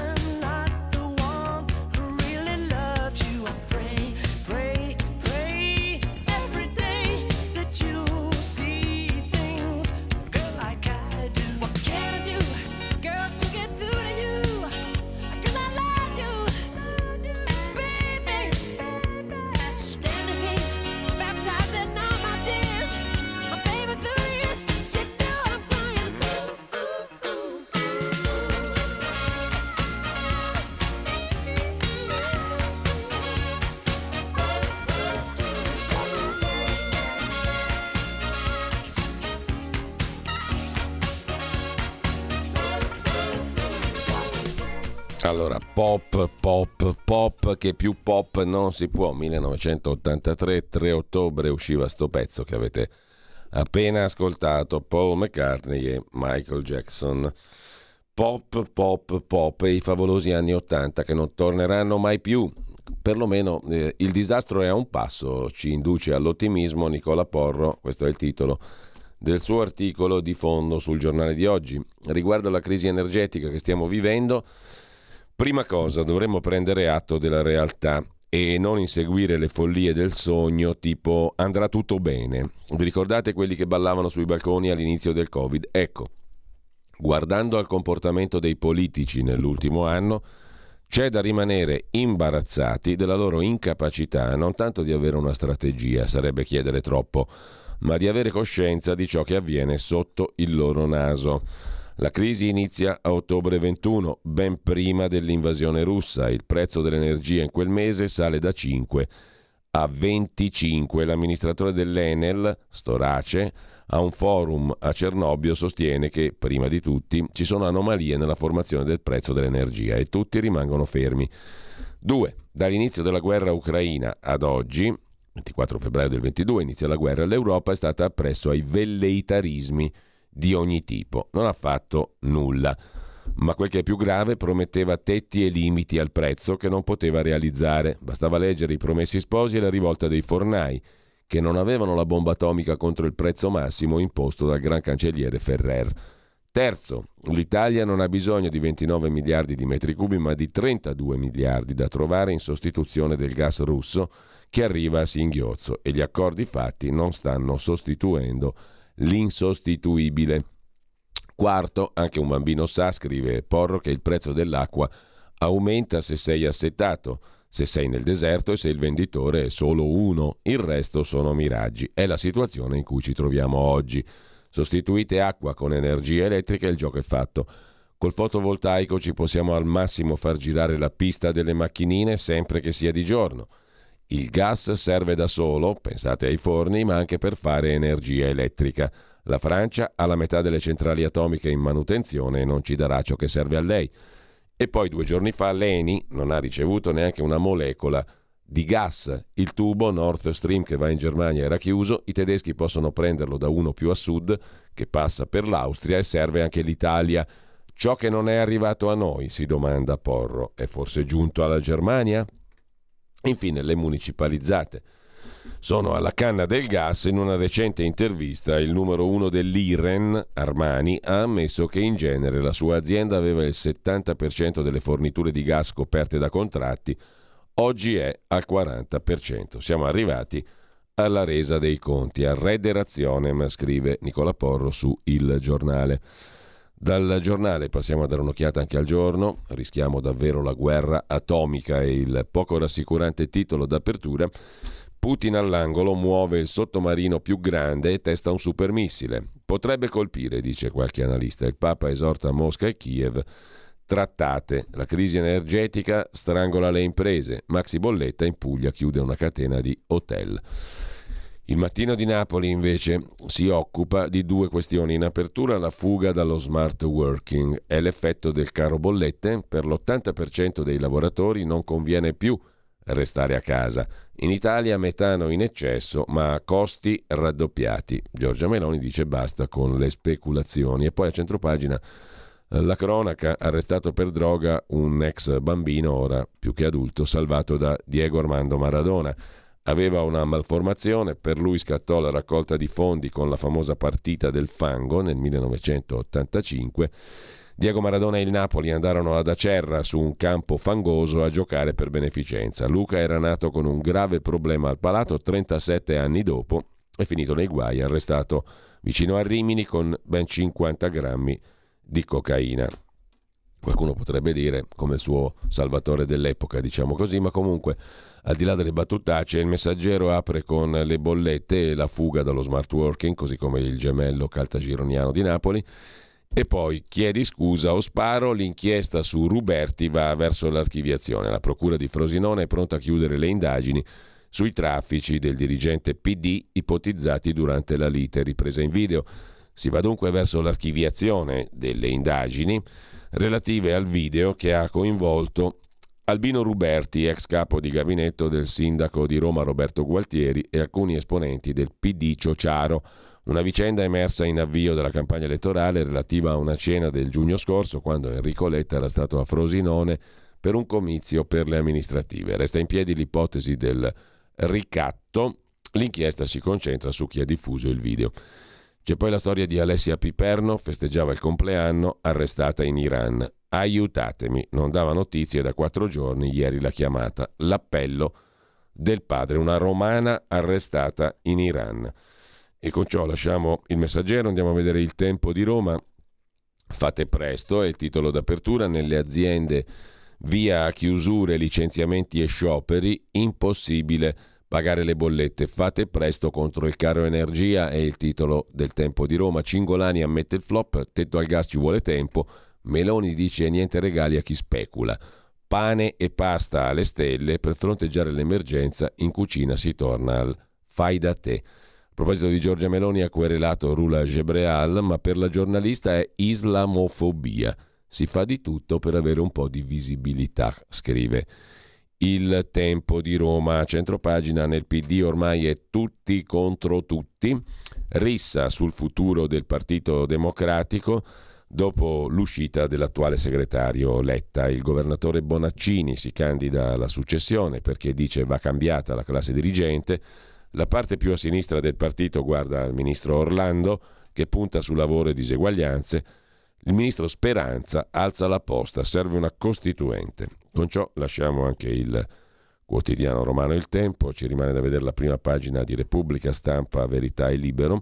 Repubblica sul Papa, Putin fermati, il piano Meloni per le bollette, stop alla morosità, la Lega che ha smarrito il territorio secondo il sociologo Ilvo Diamanti, e poi l'addio alla scrittrice Rosetta Loi che è morta a 91 anni, mentre la stampa di Torino si occupa di Meloni che vuole rifare un governo Draghi. Questa è l'accusa di Lega e Forza Italia. Le nostre proposte di ministri tutte respinte, punta ad avere otto tecnici Giorgia Meloni, secondo quel che denuncia Forza Italia. L'Unione Europea intanto chiama a rapporto Putin, qui non c'è neanche la messa a fuoco della nostra meravigliosa linea che quest'oggi soffre. Comunque l'Unione Europea chiama a rapporto Putin, i 27 Stati europei convocano gli ambasciatori russi, non riconosciamo l'annessione delle regioni ucraine. Duro richiamo del Papa all'Angelus. Il Cremlino fermi le armi e Zelensky apra un serio negoziato per la pace, così il Papa. E sempre dalla prima pagina della stampa è anticipata in prima pagina la bella inchiesta di Valentina Petrini sul Kosovo, il confine dell'odio, un reportage nell'enclave serba, sempre sull'orlo della guerra, scrive la stampa di Torino. Stampa che ospita in prima pagina, lo vediamo un pochino più dettagliatamente, sempre linea internet permettendo, con calma, con giudizio, con estrema calma, nell'attesa che ci compaiano le pagine con una fatica abnorme stamattina a caricare. Vai tranquillo, che prima o poi ci arriviamo. Calma, calma, calma è la parola d'ordine. La prima pagina col cacchio che sta apparendo, aspettiamo ancora naturalmente, ancora un po' con fiducia, con estrema fiducia che si appalesi la prima pagina della stampa di Torino che invece decide di giocarci un bellissimo scherzo. Eccola qua. Con la calma si ottiene tutto, perfino l'articolo di fondo della stampa di Massimo Cacciari, Un mondo in fiamme e la nostra triste aiuola. Temo che ben poche, scrive Cacciari, siano le certezze, tra virgolette, che emergono dal voto del 25 settembre, malgrado sia molto chiaro chi ha vinto e chi ha perso. Certo, Alcune tendenze di lungo periodo sono confermate, ben più che elettorali, riguardano la struttura economica, sociale e culturale del Paese e anzitutto la spaccatura nord-sud. L'aumento drammatico dell'astensionismo al sud, strettamente correlato al reddito pro capite. Dove l'inflazione e la recessione pesano di più, lì aumenta vertiginosamente l'astensione rispetto alle aree più forti, ma ormai si dovrebbe dire meno deboli. Altro che serena indifferenza verso la partecipazione politica. L'astensione è diventata da noi misura del disagio e della protesta, scrive Cacciari. A riprova, anche la grande maggioranza del voto va nel sud alle forze politiche che sono state o appaiono essere state all'opposizione o di quelle che negli ultimi mesi, contrastando il governo Draghi, hanno ripreso con insistenza i problemi dell'occupazione e del reddito di cittadinanza piuttosto che baloccarsi sul pericolo fascista, scrive Massimo Cacciari nell'articolo di fondo della stampa di oggi che prosegue a pagina 25. Se la competizione elettorale si fosse svolta soltanto tra PD e 5 Stelle, il PD avrebbe vinto in tutte le aree del centro-nord e i 5 Stelle in tutto il mezzogiorno e le isole.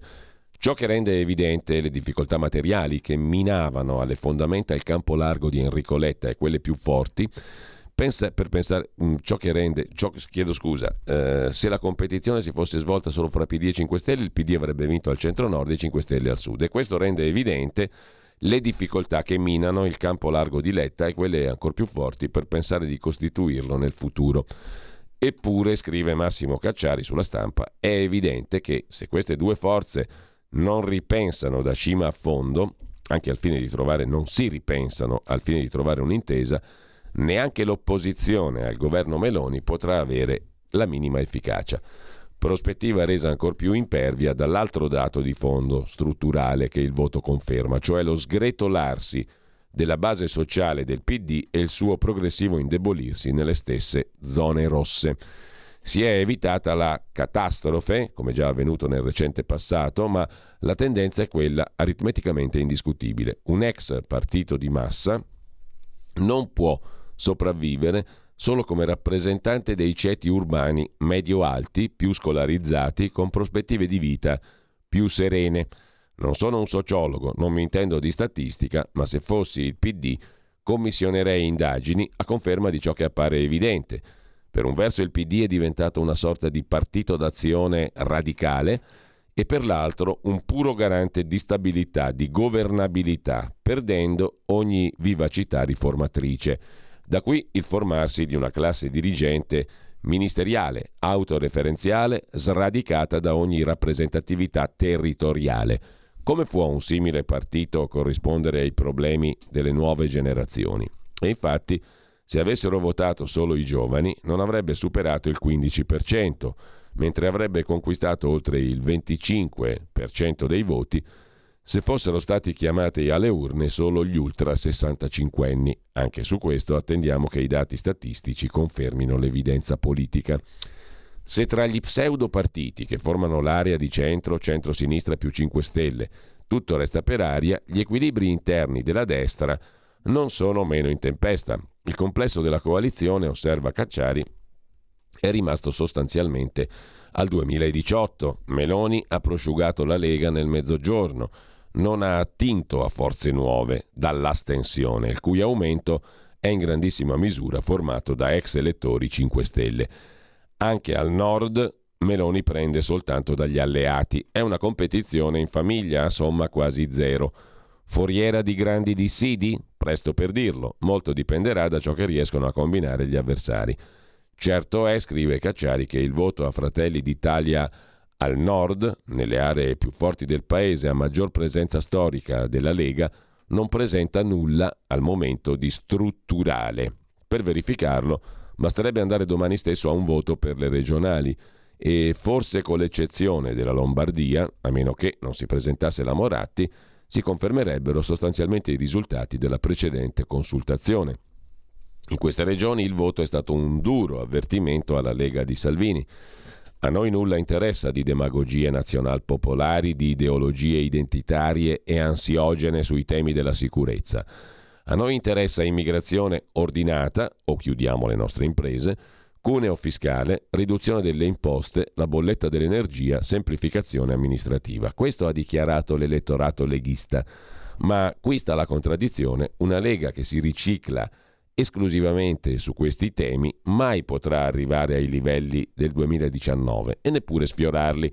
E se ora decidesse di riproporre con forza il problema del federalismo fiscale, da Roma in giù non avrebbe più un solo voto. La vittoria di Giorgia Meloni, conclude Cacciari, può risultare analoga a tante altre del recente passato, al momento è un boom che non rappresenta se non delusioni, frustrazioni, affannata e disperata ricerca di una decente rappresentanza politica. Potrà formarsi un decente governo? Si governa non solo con una maggioranza stabile e un esecutivo in grado di svolgere un'azione di peso, quale imposta dalle condizioni critiche del Paese, e non sembra che la destra sia in grado oggi di garantirlo. Si governa anche grazie a un'opposizione capace di intesa, di proposte concrete alternative a quelle del governo. E questo sembra possibile ancor meno. Intanto, conclude Cacciari, urge alle frontiere della nostra micropolitica la metamorfosi in atto degli equilibri geopolitici. Da qui, in ogni istante, potrebbe venire il terremoto che sconvolge la nostra triste aiuola, per dirla col poeta. È già capitato 30 anni fa. Meglio restare vigili tutto ciò che ora vediamo potrebbe rivelarsi il sogno di un'ombra, scrive Massimo Cacciari. Noi torniamo però a dare uno sguardo adesso alle ultime due prime pagine, la verità e il, intanto con calma ancora attendiamo che si manifesti la prima pagina della verità perché stamattina abbiamo un problema disastroso con la velocità delle linee internet che possiamo chiamarla velocità è il termine più sbagliato che si possa immaginare. Eccola qui, no, non abbiamo niente, ancora dobbiamo aspettare. Prendetevi un caffè, fate una telefonata al migliore amico, fate quello che vi pare, eh, un giro fuori, una lisciatina al pelo del cane, tutto quello che volete, perché intanto qui la prima pagina non si manifesta neanche a piangere in turco. Forse chiediamo l'intervento di Erdogan per far manifestare la prima pagina della verità, eccola qua. Ce l'abbiamo, Grazie al presidente turco possiamo leggere la prima pagina della verità di oggi. L'articolo d'apertura è di Fabio Amendolara, in attesa oltretutto che si metta a fuoco, che ci vuole tutto il suo bel tempo anche oggi. Lo Stato imprenditore non paga le bollette e nemmeno i fornitori. Nazionalizzazioni, un modello da evitare. L'ex Silva, partecipata pubblica, ha 100 milioni di debiti con l'indotto, un insoluto di 375 mila euro per l'acqua e enormi pendenze per il gas. Attende un miliardo extra dal governo, ma già pensa di dilazionare i saldi. Lo Stato imprenditore non paga. Acciaierie d'Italia ha 100 milioni di debiti con le aziende dell'indotto e un insoluto di 375 mila euro per l'acqua, cioè lo Stato imprenditore in questo caso l'ex Silva, che non paga. Il socio privato ArcelorMittal invece macina soldi. Scrive Fabio Amendolara. Alla partecipata pubblica arriverà anche un miliardo extra dal governo, ma già pensa di dilazionare i pagamenti. Insomma, quella dell'ex Silva è stata una nazionalizzazione fallimentare, scrive la verità in apertura. L'altro articolo di Francesco Borgonovo, Sinistra nel panico, senza poltrone, spera di aggrapparsi a Covid e pandemia, la foto è quella del ministro Speranza, il tema è sempre quello. E poi, in primo piano ancora, dati fantasma dietro ai farmaci, si sprecano 85 miliardi all'anno. Ogni anno nel mondo 85 miliardi di fondi pubblici e privati destinati alla ricerca finiscono sprecati anche a causa della mancata trasparenza di istituti e fondazioni che conducono sperimentazioni cliniche, ma si guardano bene dal pubblicarne i risultati. L'associazione Transparimed denuncia circa 5.500 trial e studi poco trasparenti e di questi più di 1.200 in Italia. E l'AIFA cosa fa? si domanda la verità. Il direttore Belpietro si occupa della pubblica amministrazione che non paga, piena di arretrati, e il fisco che batte cassa a costo di strozzare. Lo Stato torna a battere cassa. Le cartelle esattoriali sospese dal fisco causa Covid saranno presentate all'incasso entro fine anno, inizio 23, così assicura Feder Contribuenti, secondo cui ai 7 milioni di notifiche già inviate entro luglio di quest'anno se ne aggiungeranno altre 13 e inoltre sono in arrivo 2 milioni e mezzo, 3 milioni di cartelle che gli enti locali affideranno all'Agenzia delle Entrate per la riscossione.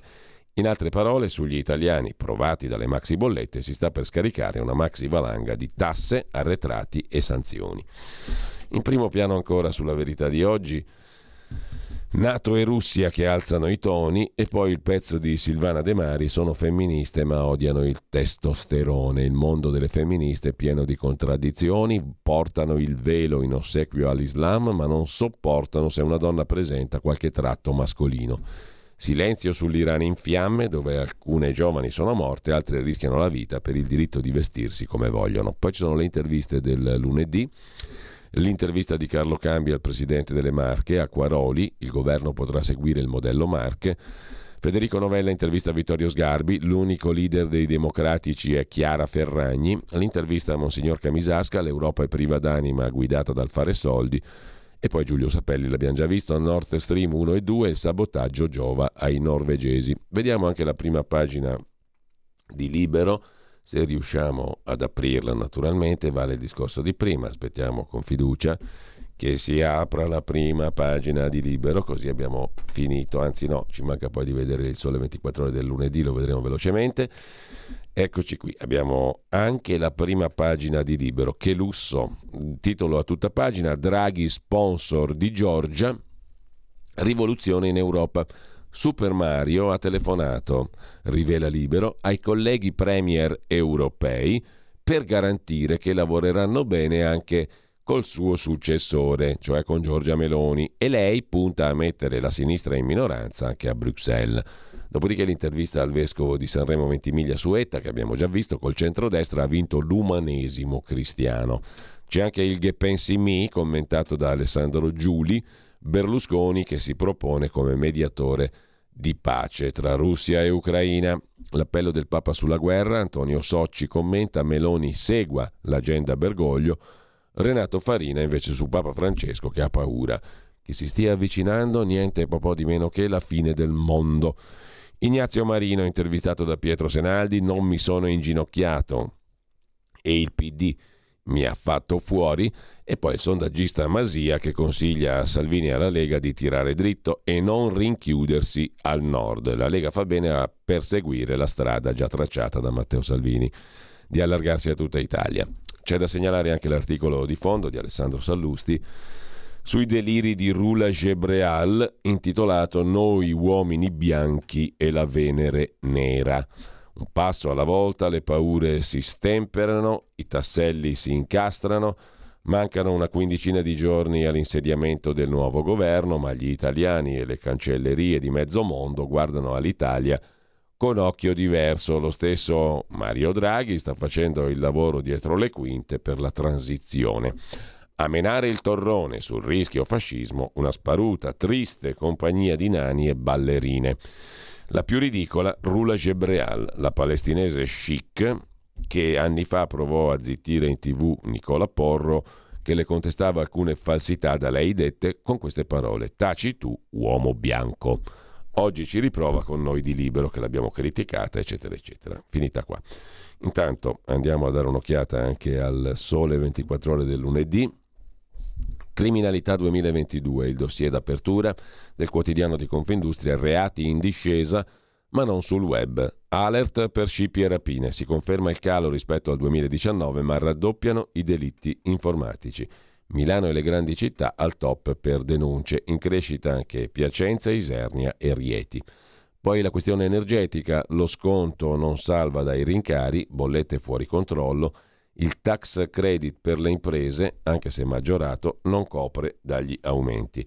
Italia Oggi 7, con il suo direttore Marino Longoni, si occupa di imprese di reshoring, cioè le imprese che ritrasferiscono la loro sede in Italia. In questo caso, nei primi sei mesi del 2022 l'export italiano segna più 20%, ma le troppe incertezze spingono le aziende a spostare le produzioni in patria o presso paesi più affidabili. E questi sono gli argomenti della giornata di oggi. Mettiamo un attimo la tendina, facciamo un piccolo focus sugli articoli principali di oggi e intanto vi ricordo anche che tra poco avremo modo di riprendere la nostra rubrica con, con Carla De Bernardi che cambia, cambia nome parzialmente, cambia focus, cambia attenzione, ma lo scoprirete alle 9.15, si intitola non più la piccola ma la grande città e scoprirete anche il perché tra pochissimo. Alle 9.30 invece debutta una nuova rubrica curata da Alessandro Panza, dalle 9.30 alle 10.30, tutti lunedì, tutti venerdì, con due caratteristiche diverse. Anche in questo caso rimanete all'ascolto, ne parleremo direttamente con con lui, con Alessandro Panza, che è una voce che gli ascoltatori e le ascoltatrici di eh, Radio Libertà ben conoscono e che torna non solo in veste di eurodeputato, ma anche di conduttore qui alla radio sui temi di attualità. Dalle 9.30 la nuova rubrica Orizzonti Verticali si intitola e poi scopriremo anche il perché.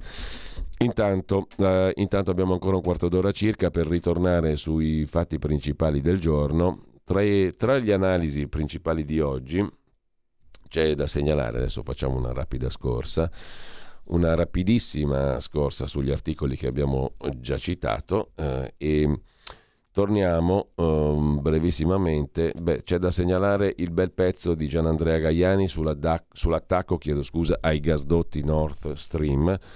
Il bersaglio è semplicemente l'Europa, sottolinea il direttore di analisi difesa.it e l'annessione delle quattro regioni dell'Ucraina sudorientale alla Federazione russa, con l'improbabile accelerazione dell'ingresso dell'Ucraina nella Nato, accentuano, prevede Gaiani, l'escalation del conflitto e il rischio che possa allargarsi, coinvolgendo un'Europa che appare sempre di più in ginocchio. A compromettere forse definitivamente le precarie condizioni europee contribuisce anche l'atto dinamitardo che il 27 settembre ha visto esplodere i tubi sottomarini dei gasdotti Nord Stream 1 e 2 che trasportano gas russo in Germania attraversando i fondali del Mar Baltico. Il Nord Stream 1 è fermo da alcune settimane, il Nord Stream 2 è stato ultimato poco prima dello scoppio della guerra e non è mai entrato in funzione. Non si è trattato di un incidente, più arduo stabilire chi abbia effettuato questo attacco multiplo che ha provocato la fuoriuscita di 500 milioni di metri cubi di gas per 800 milioni di euro di valore e determinerà la compromissione dell'efficienza dei due gasdotti. Un'azione di sabotaggio terroristica e comunque finalizzata contro l'Europa. Il bersaglio è l'Europa, scrive Gaiani. Mentre c'è da segnalare anche l'altra analisi del generale Carlo Jean su Start Magazine Putin ha dato sostanza alla sua minaccia di considerare i territori occupati dalle truppe russe parte della Russia, quindi un futuro attacco da parte dell'Ucraina a questi territori, un contrattacco dell'Ucraina, sarebbe considerato attacco alla Russia, secondo il quale per la dottrina militare russa si prevede che in caso di insuccesso delle forze convenzionali possano essere usate anche le armi nucleari. Che questa sia una minaccia concreta, secondo il generale Carlo Jean, no.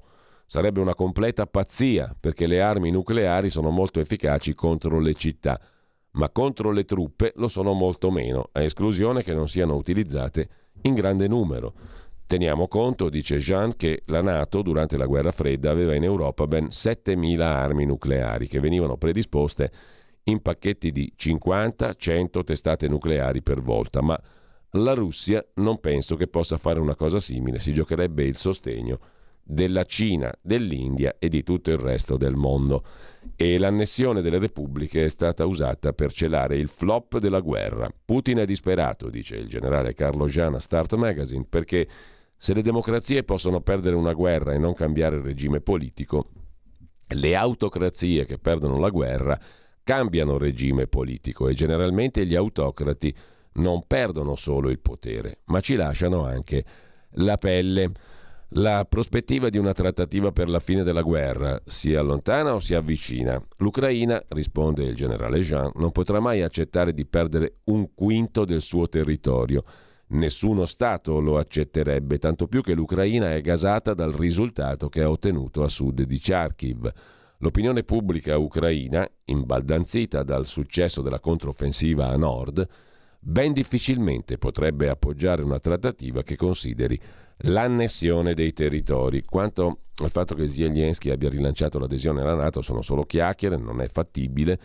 E poi c'è il tema del Nord Stream, del gasdotto, le quattro falle nei gasdotti. L'Europa deve affrancarsi completamente dal gas russo, afferma il generale Carlo Jean la distruzione del gasdotto cambia nulla, ormai è da un mese che Nord Stream 1 non era in funzione, il fatto che sia stato sabotato e ben difficilmente potrà essere rimesso in funzione non cambia la situazione. La Germania ha fatto 5 rigassificatori e si è affrancata dall'importazione di gas dalla Russia, eccezione fatta per quella porzione vincolata da contratti stringenti che comunque continua a fluire tramite Bielorussia, Polonia o il gasdotto dell'amicizia dell'Ucraina. A mio avviso a sabotare i gasdotti è stata la Russia, dice il generale Jean. Difficilmente una democrazia occidentale può fare un'operazione simile. Le democrazie possono imporre sanzioni, penalizzare le società che importano gas russo, metterle fuori mercato, impedire alle altre società che hanno contatto con queste società di agire nel loro paese, di avere prestiti o coperture assicurative. Ma queste operazioni militari sono ben difficili nelle, nelle democrazie, perché prima o poi si scopre chi è stato. Pensi un po' se un sabotatore della Marina dovesse mettere 500 kg di tritolo e avere le prove di averlo fatto. Immagini quanti soldi potrebbe pretendere per tenere il segreto su questa notizia. Quanto alle sanzioni, hanno un costo, ma hanno anche un effetto disastroso sull'economia russa. Quelle balle che racconta Salvini, dice il generale Jean, non stanno né in cielo né in terra. Salvini fa riferimento alla bilancia commerciale russa positiva perché la Russia non riesce a importare più nulla. Agli aerei fermi, le automobili Renault, fabbrica nazionalizzata, vengono fornite senza condizionamento d'aria. Anche l'industria militare russa, che dipende dalla componentistica tedesca, soffre grandemente. I russi non riescono più a produrre, a produrre bombe a guida laser. L'economia russa nel suo complesso ha un calo dell'11-12% del prodotto interno lordo. La Russia all'angolo, la guerra non è più combattuta per la Russia ma per il potere di Putin. Un autocrate non può perdere la guerra perché perde il potere e la vita. L'Occidente da parte sua riesce a resistere. Stiamo avendo problemi col costo dell'energia, ma il PIL italiano aumenta del 3% nel 22. Il PIL russo sta diminuendo dell'11. La Russia non avrà carenza di pane e carburante, ma le industrie ad alta tecnologia stanno saltando. Sulla questione della Russia, poi c'è la testimonianza del giornalista Tikhon Giatko, caporedattore dell'emittente russa indipendente Dozhd, intervistato dall'agenzia Agi Italia, oggi costretta a trasmettere la testata Dozhd dalla Lettonia. Agi lo ha incontrato al suo arrivo in Italia, sta partecipando al Festival internazionale di Internazionale a Ferrara. Mai stato facile essere giornalisti in Russia, dice il caporedattore di Dozhd Fin dall'inizio della sua presidenza, Putin ha iniziato una guerra con i media russi. Quando è iniziata la guerra le cose sono peggiorate. Essere un giornalista indipendente in Russia è diventato illegale. Chi usa la parola guerra rischia una condanna a 50 anni di carcere. Più di 5.000 siti bloccati, centinaia di giornalisti indipendenti scappati dal paese. E la popolazione russa è desiderosa di informazioni indipendenti. Sempre più persone cercano di raggiungere blog e siti web che non siano sotto il controllo governativo. Le nostre piattaforme stanno crescendo, le persone sono pronte a donare per avere informazione libera. Per quanto concerne ancora la questione, la questione russa, vi segnalo poi rapidamente un'intervista, detta prima, l'abbiamo vista prima, l'intervista al professor eh, Sapelli, sul giornale La crisi del gas non bisognava imporre le sanzioni economiche alla Russia, dice il professor Sappelli in totale opposta opinione rispetto a quella che abbiamo letto prima del generale Jean. Bisognava dare subito all'Ucraina le armi più moderne, ma non mettere insieme sia la guerra che le sanzioni economiche, dice il professor Giulio Sapelli, con la Germania che prova a smarcarsi stanziando 200 miliardi contro il caro gas per scongiurare il rischio che le sanzioni facciano più male alla Germania che alla Russia, uno scenario che invece non dispiacerebbe agli Stati Uniti. Per gli americani, osserva Sapelli, è una doppia mossa del cavallo. Penalizzano l'industria tedesca, penalizzano la Russia e anche la Cina perché il capitalismo tedesco passa per la Russia e arriva a Pechino. Il grande svantaggio è che noi esportiamo in Germania, quindi saremo colpiti anche noi. Ho letto un'intervista in cui Paolo Scaroni dice, in modo come sempre intelligente, una cosa che penso da sempre. Vuoi fare le sanzioni? E allora prepara da subito una politica che ti metta al riparo dal fatto prevedibile che la Russia ti avrebbe chiuso il gas. E invece ecco il frutto di un'incapacità politica che passerà alla storia, dice Sapelli. Tra cent'anni scriveranno libri su come la dottrina Monroe è stata applicata all'Europa distruggendo la Germania e questo sarà il primo capitolo. Intanto si parla di price cap, tetti con forchetta. Ha senso? Favorirebbe, risponde Sapelli, solo gli importatori norvegesi che non fanno parte dell'Unione Europea. Nell'Unione Europea non si mettono d'accordo su niente. In un insieme di Nazioni Unite solo dai trattati, senza una Costituzione federale, non si può fare un price cap. Il ministro Cingolani ipotizza di indicizzare il prezzo del gas sganciandolo dalla borsa di Amsterdam, TTF, e agganciandolo a borse più stabili. Il ministro Cingolani, risponde Sapelli, deve mangiarne di pagnottelle e dovrebbe dimettersi perché ha fatto nulla finora. Dividere il costo dell'elettricità dal gas va bene, ma bisogna finirla di comprare il gas con prezzi spot determinati da qualsivoglia borsa. La soluzione è tornare ai contratti take or pay, che durano 20-30 anni e sono sulle quantità fisiche, non sui futures. Quando ero nel CDA dell'ENI il petrolio costava 12 dollari, il gas molto meno perché lo contrattavamo con contratti a lungo termine. Adesso facciamo i contratti sui prezzi spot e questa è la situazione. La liberalizzazione dei prezzi del gas è stata terribile. Si può tornare indietro? Bisogna farlo, dice il professor Sapelli. Il liberismo economico ha distrutto il mercato del gas, non l'ha creato. Il gas è un oligopolio, non si può trasformare in un mercato. Soltanto l'ultimo miglio è un mercato e la vera crisi arriverà col fallimento dei piccoli distributori dell'ultimo miglio, che dovranno pagare ai grandi distributori prezzi enormi e già non riescono a vendere alla clientela. Tornando alla Germania, fa bene a smarcarsi dall'Unione Europea e a giocare da sola? Cerca di difendersi, risponde il professor Sappelli, e lo fa con la risposta nazionalistica che è sempre nelle sue corde. Secondo me, dice il professor Sappelli al giornale, la Germania non fa bene, ma fa quello che le detta la sua storia. Mi stupisce il mutismo della Francia. Da Macron mi aspettavo un'azione.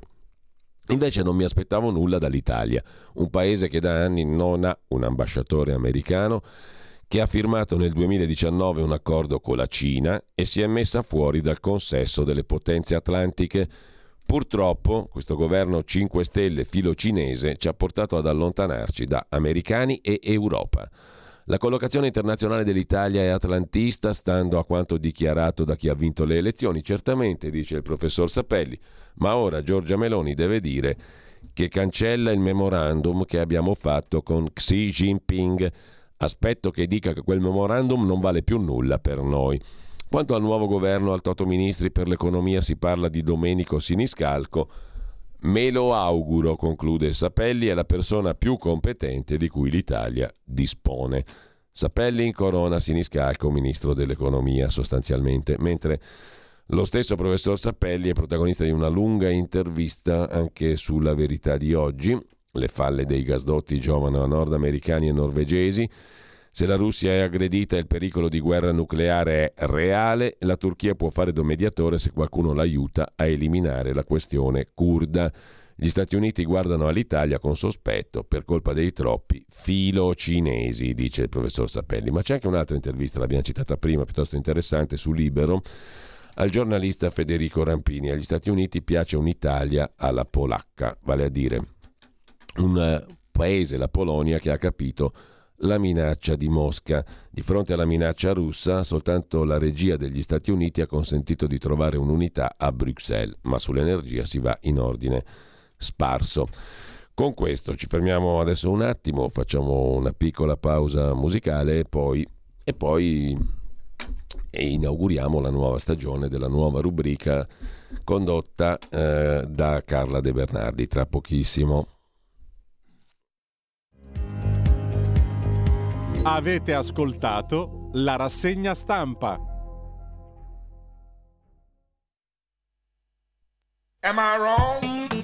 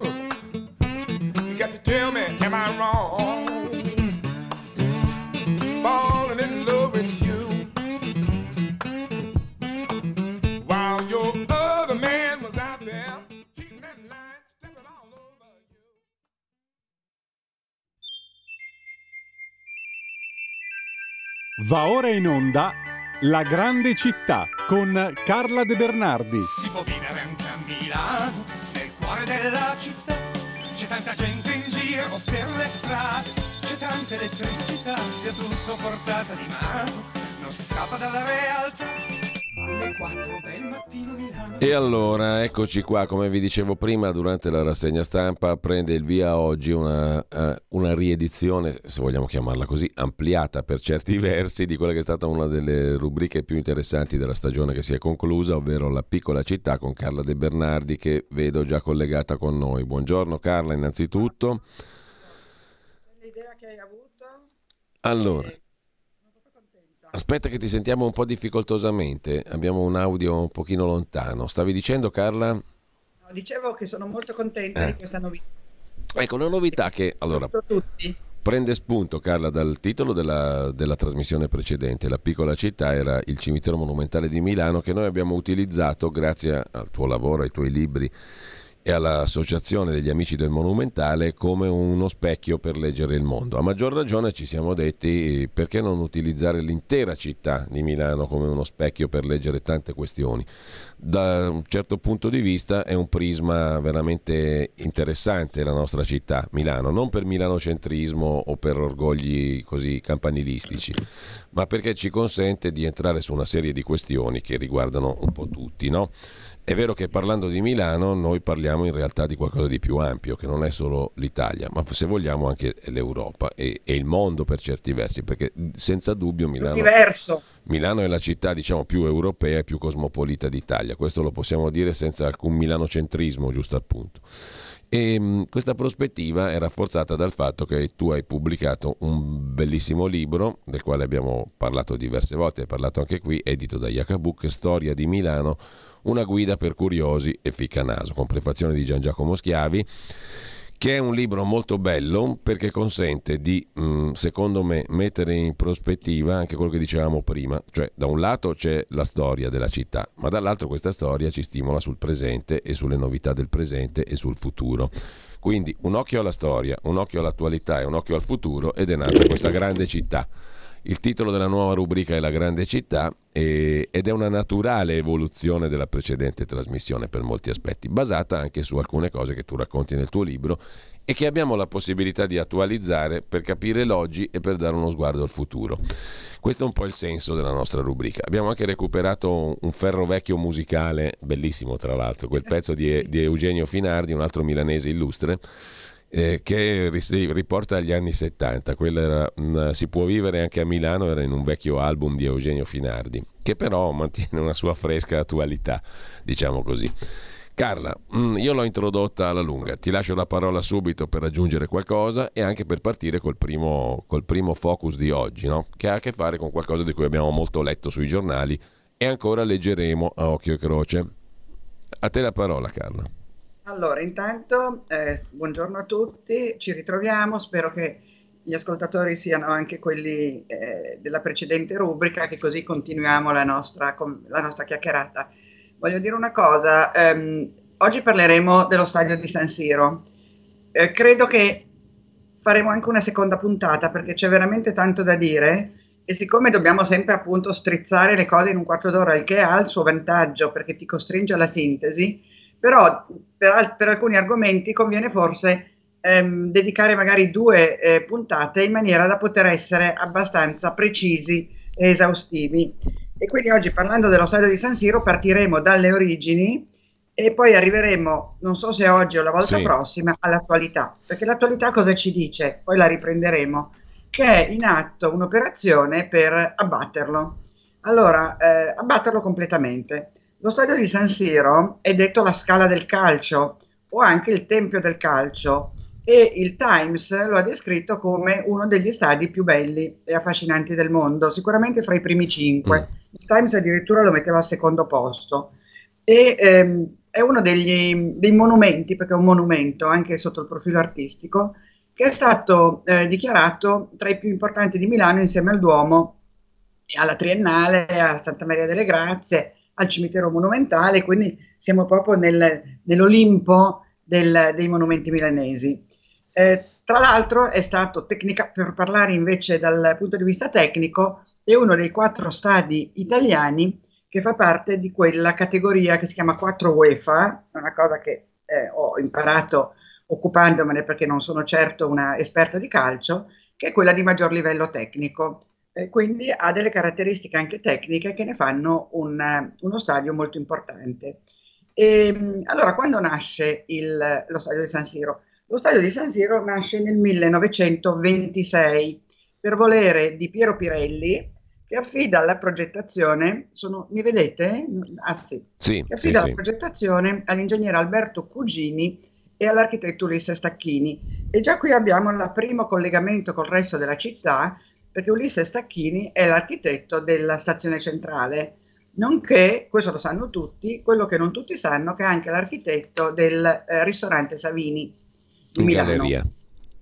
Eh? In In galleria. galleria, esattamente. Eh, Stacchini era un architetto molto innovativo e anche al Monumentale abbiamo una sua edicola che sembra un'astronave e risale al 1904, quindi vi potete immaginare.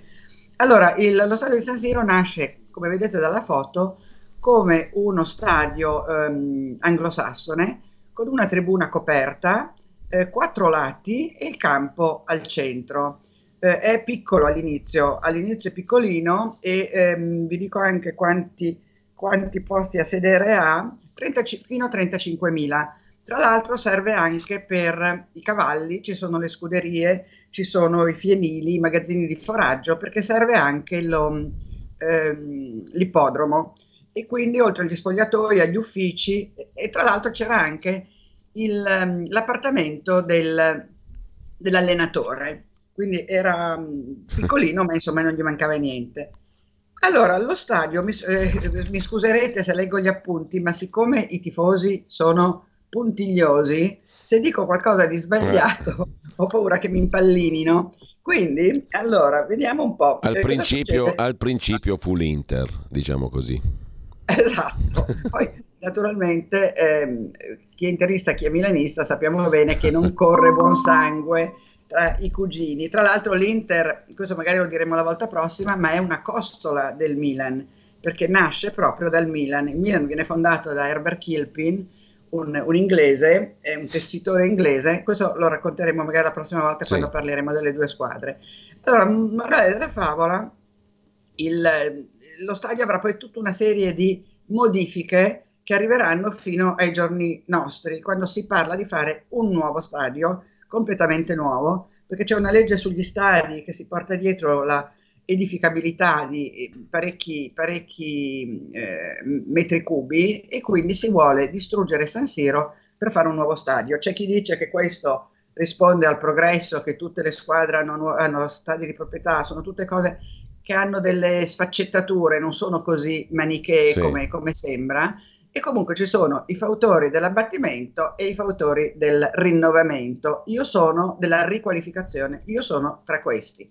Faccio parte di un comitato che si chiama Comitato Simeazza, che si sta spendendo perché non venga abbattuto e vedremo cosa succederà. Ma torniamo alle origini. Sì. Allora, alle origini eh, nasce appunto nel 1926 e eh, la partita eh, inaugurale Ehm, È un derby, è proprio un derby e adesso vi dico quando ci fu questo famoso derby, ve lo dico subito se lo trovo, perché ci sono tutte appunto le, le modifiche. Se non sbaglio, Con le leggendo il tuo libro, è il 19 settembre del 26. no? Esattamente, Mm. bravissimo, l'hai trovato prima di me.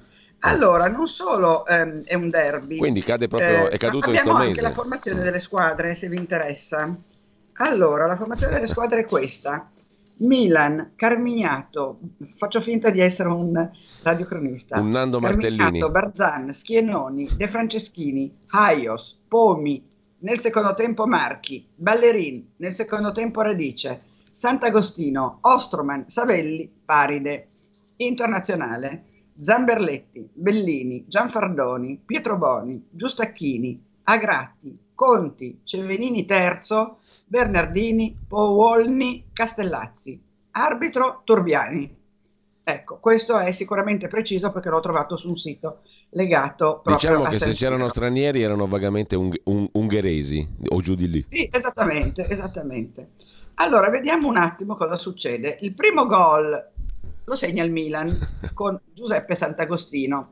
E qua appunto mi riscuso, ma lo sto leggendo perché è impossibile ricordarsi tutto questo. Eh beh, Nel mio certo. libro evidentemente queste cose le sintetizzo molto, perché se mi mettessi per ogni argomento a scrivere tutto quello che vi sto dicendo adesso, il libro sarebbe di 5.000 pagine, cosa piuttosto gravosa. E quindi qui mi allargo appunto sulle formazioni, su come va questa partita. Allora, il primo gol lo segna il Milan grazie a Giuseppe Sant'Agostino, detto PIN. Eh, all'undicesimo tiro potente e ehm, gol. Il milanese esulta, ma l'internazionale non si lascia battere. Quattro minuti dopo, eh, Anton Powolny, che era austriaco in questo caso, pareggia. Al 24esimo Fulvio Bernardini, futuro commissario tecnico della nazionale italiana nel- negli anni 70, porta in vantaggio l'Inter e i nerazzurri a questo punto controllano la partita praticamente fino alla fine. Tra il 35esimo e il 36esimo Cevenini terzo prima e Castellazzi poi 4-1. 4-1 e finisce il primo tempo. Nella ripresa altro gol di Castellazzi all'undicesimo e al, ehm, al diciassettesimo un, un altro gol fatto da tale Conti. Allora, capite che a questo punto siamo messi molto male, però il Milan al 33 e poi a un minuto dalla fine riesce a fare altri due gol, per cui la fine della partita non è eh, 6 a, a 2 come sembrava, 6 a 1 come sembrava, ma è 6 a 3. Pur sempre un punteggio tennistico, diciamo così, ma insomma Esatto, meno disonorevole.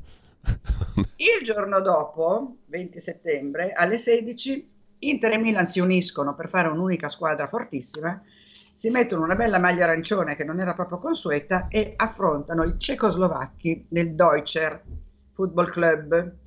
E eh, la partita è a senso unico, si dice, perché Powolny e Castellazzi continuano a segnare, fanno 4 gol e eh, tutti nel secondo tempo, peraltro, e la partita finisce 4-0 e il- i cecoslovacchi sono battuti. Poi eh, il 3 ottobre, tra l'altro oggi, perché oggi è il 3 ottobre, quindi il 3 ottobre del eh, 26, stiamo quindi parlando di quasi 200 anni fa, 196 anni fa, giusto? Eh sì, oggi, 3 ottobre, abbiamo la prima partita del campionato.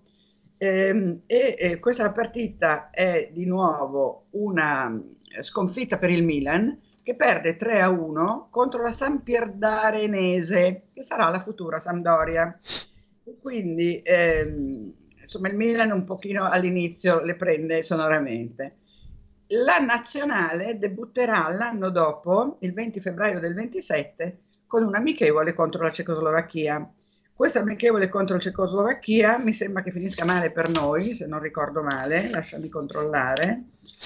Eh, da, da, da, la bella gazzetta dello sport che ne parla. Sì, finisce male per noi.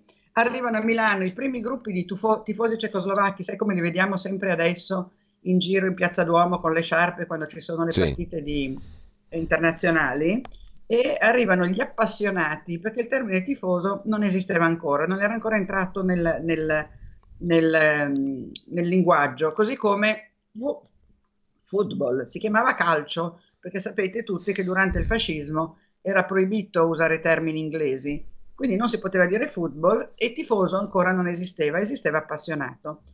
La nazionale cecoslovacca viene accolta da tutti gli onori dal podestà, perché siamo in epoca fascista, quindi non c'è il sindaco, e il podestà è Ernesto Belloni. Eh, qua ci porta un altro collegamento con la città, perché l'ultimo sindaco prima di Belloni, quindi l'ultimo sindaco eletto dai cittadini, si chiamava Luigi Mangiagalli e Luigi Mangiagalli era un medico che fu il fondatore della clinica ginecologica Mangiagalli e il fondatore nel 27 dell'Istituto dei Tumori, che inizialmente era intitolato a Vittorio Emanuele III e che venne inaugurato in una giornata in cui al mattino ci fu una strage perché il, gli anarchici, si, si, dice gli anarchici perché erano sempre loro i colpevoli, misero una bomba alla fiera di Milano, 27 aprile mi sembra, del 28, sì, 27 aprile del 28, perché volevano far fuori il re, ma il treno reale tardò, il re non arrivò, la bomba scoppiò, quindi il re si salvò e al pomeriggio inaugurò l'istituto dei tumori,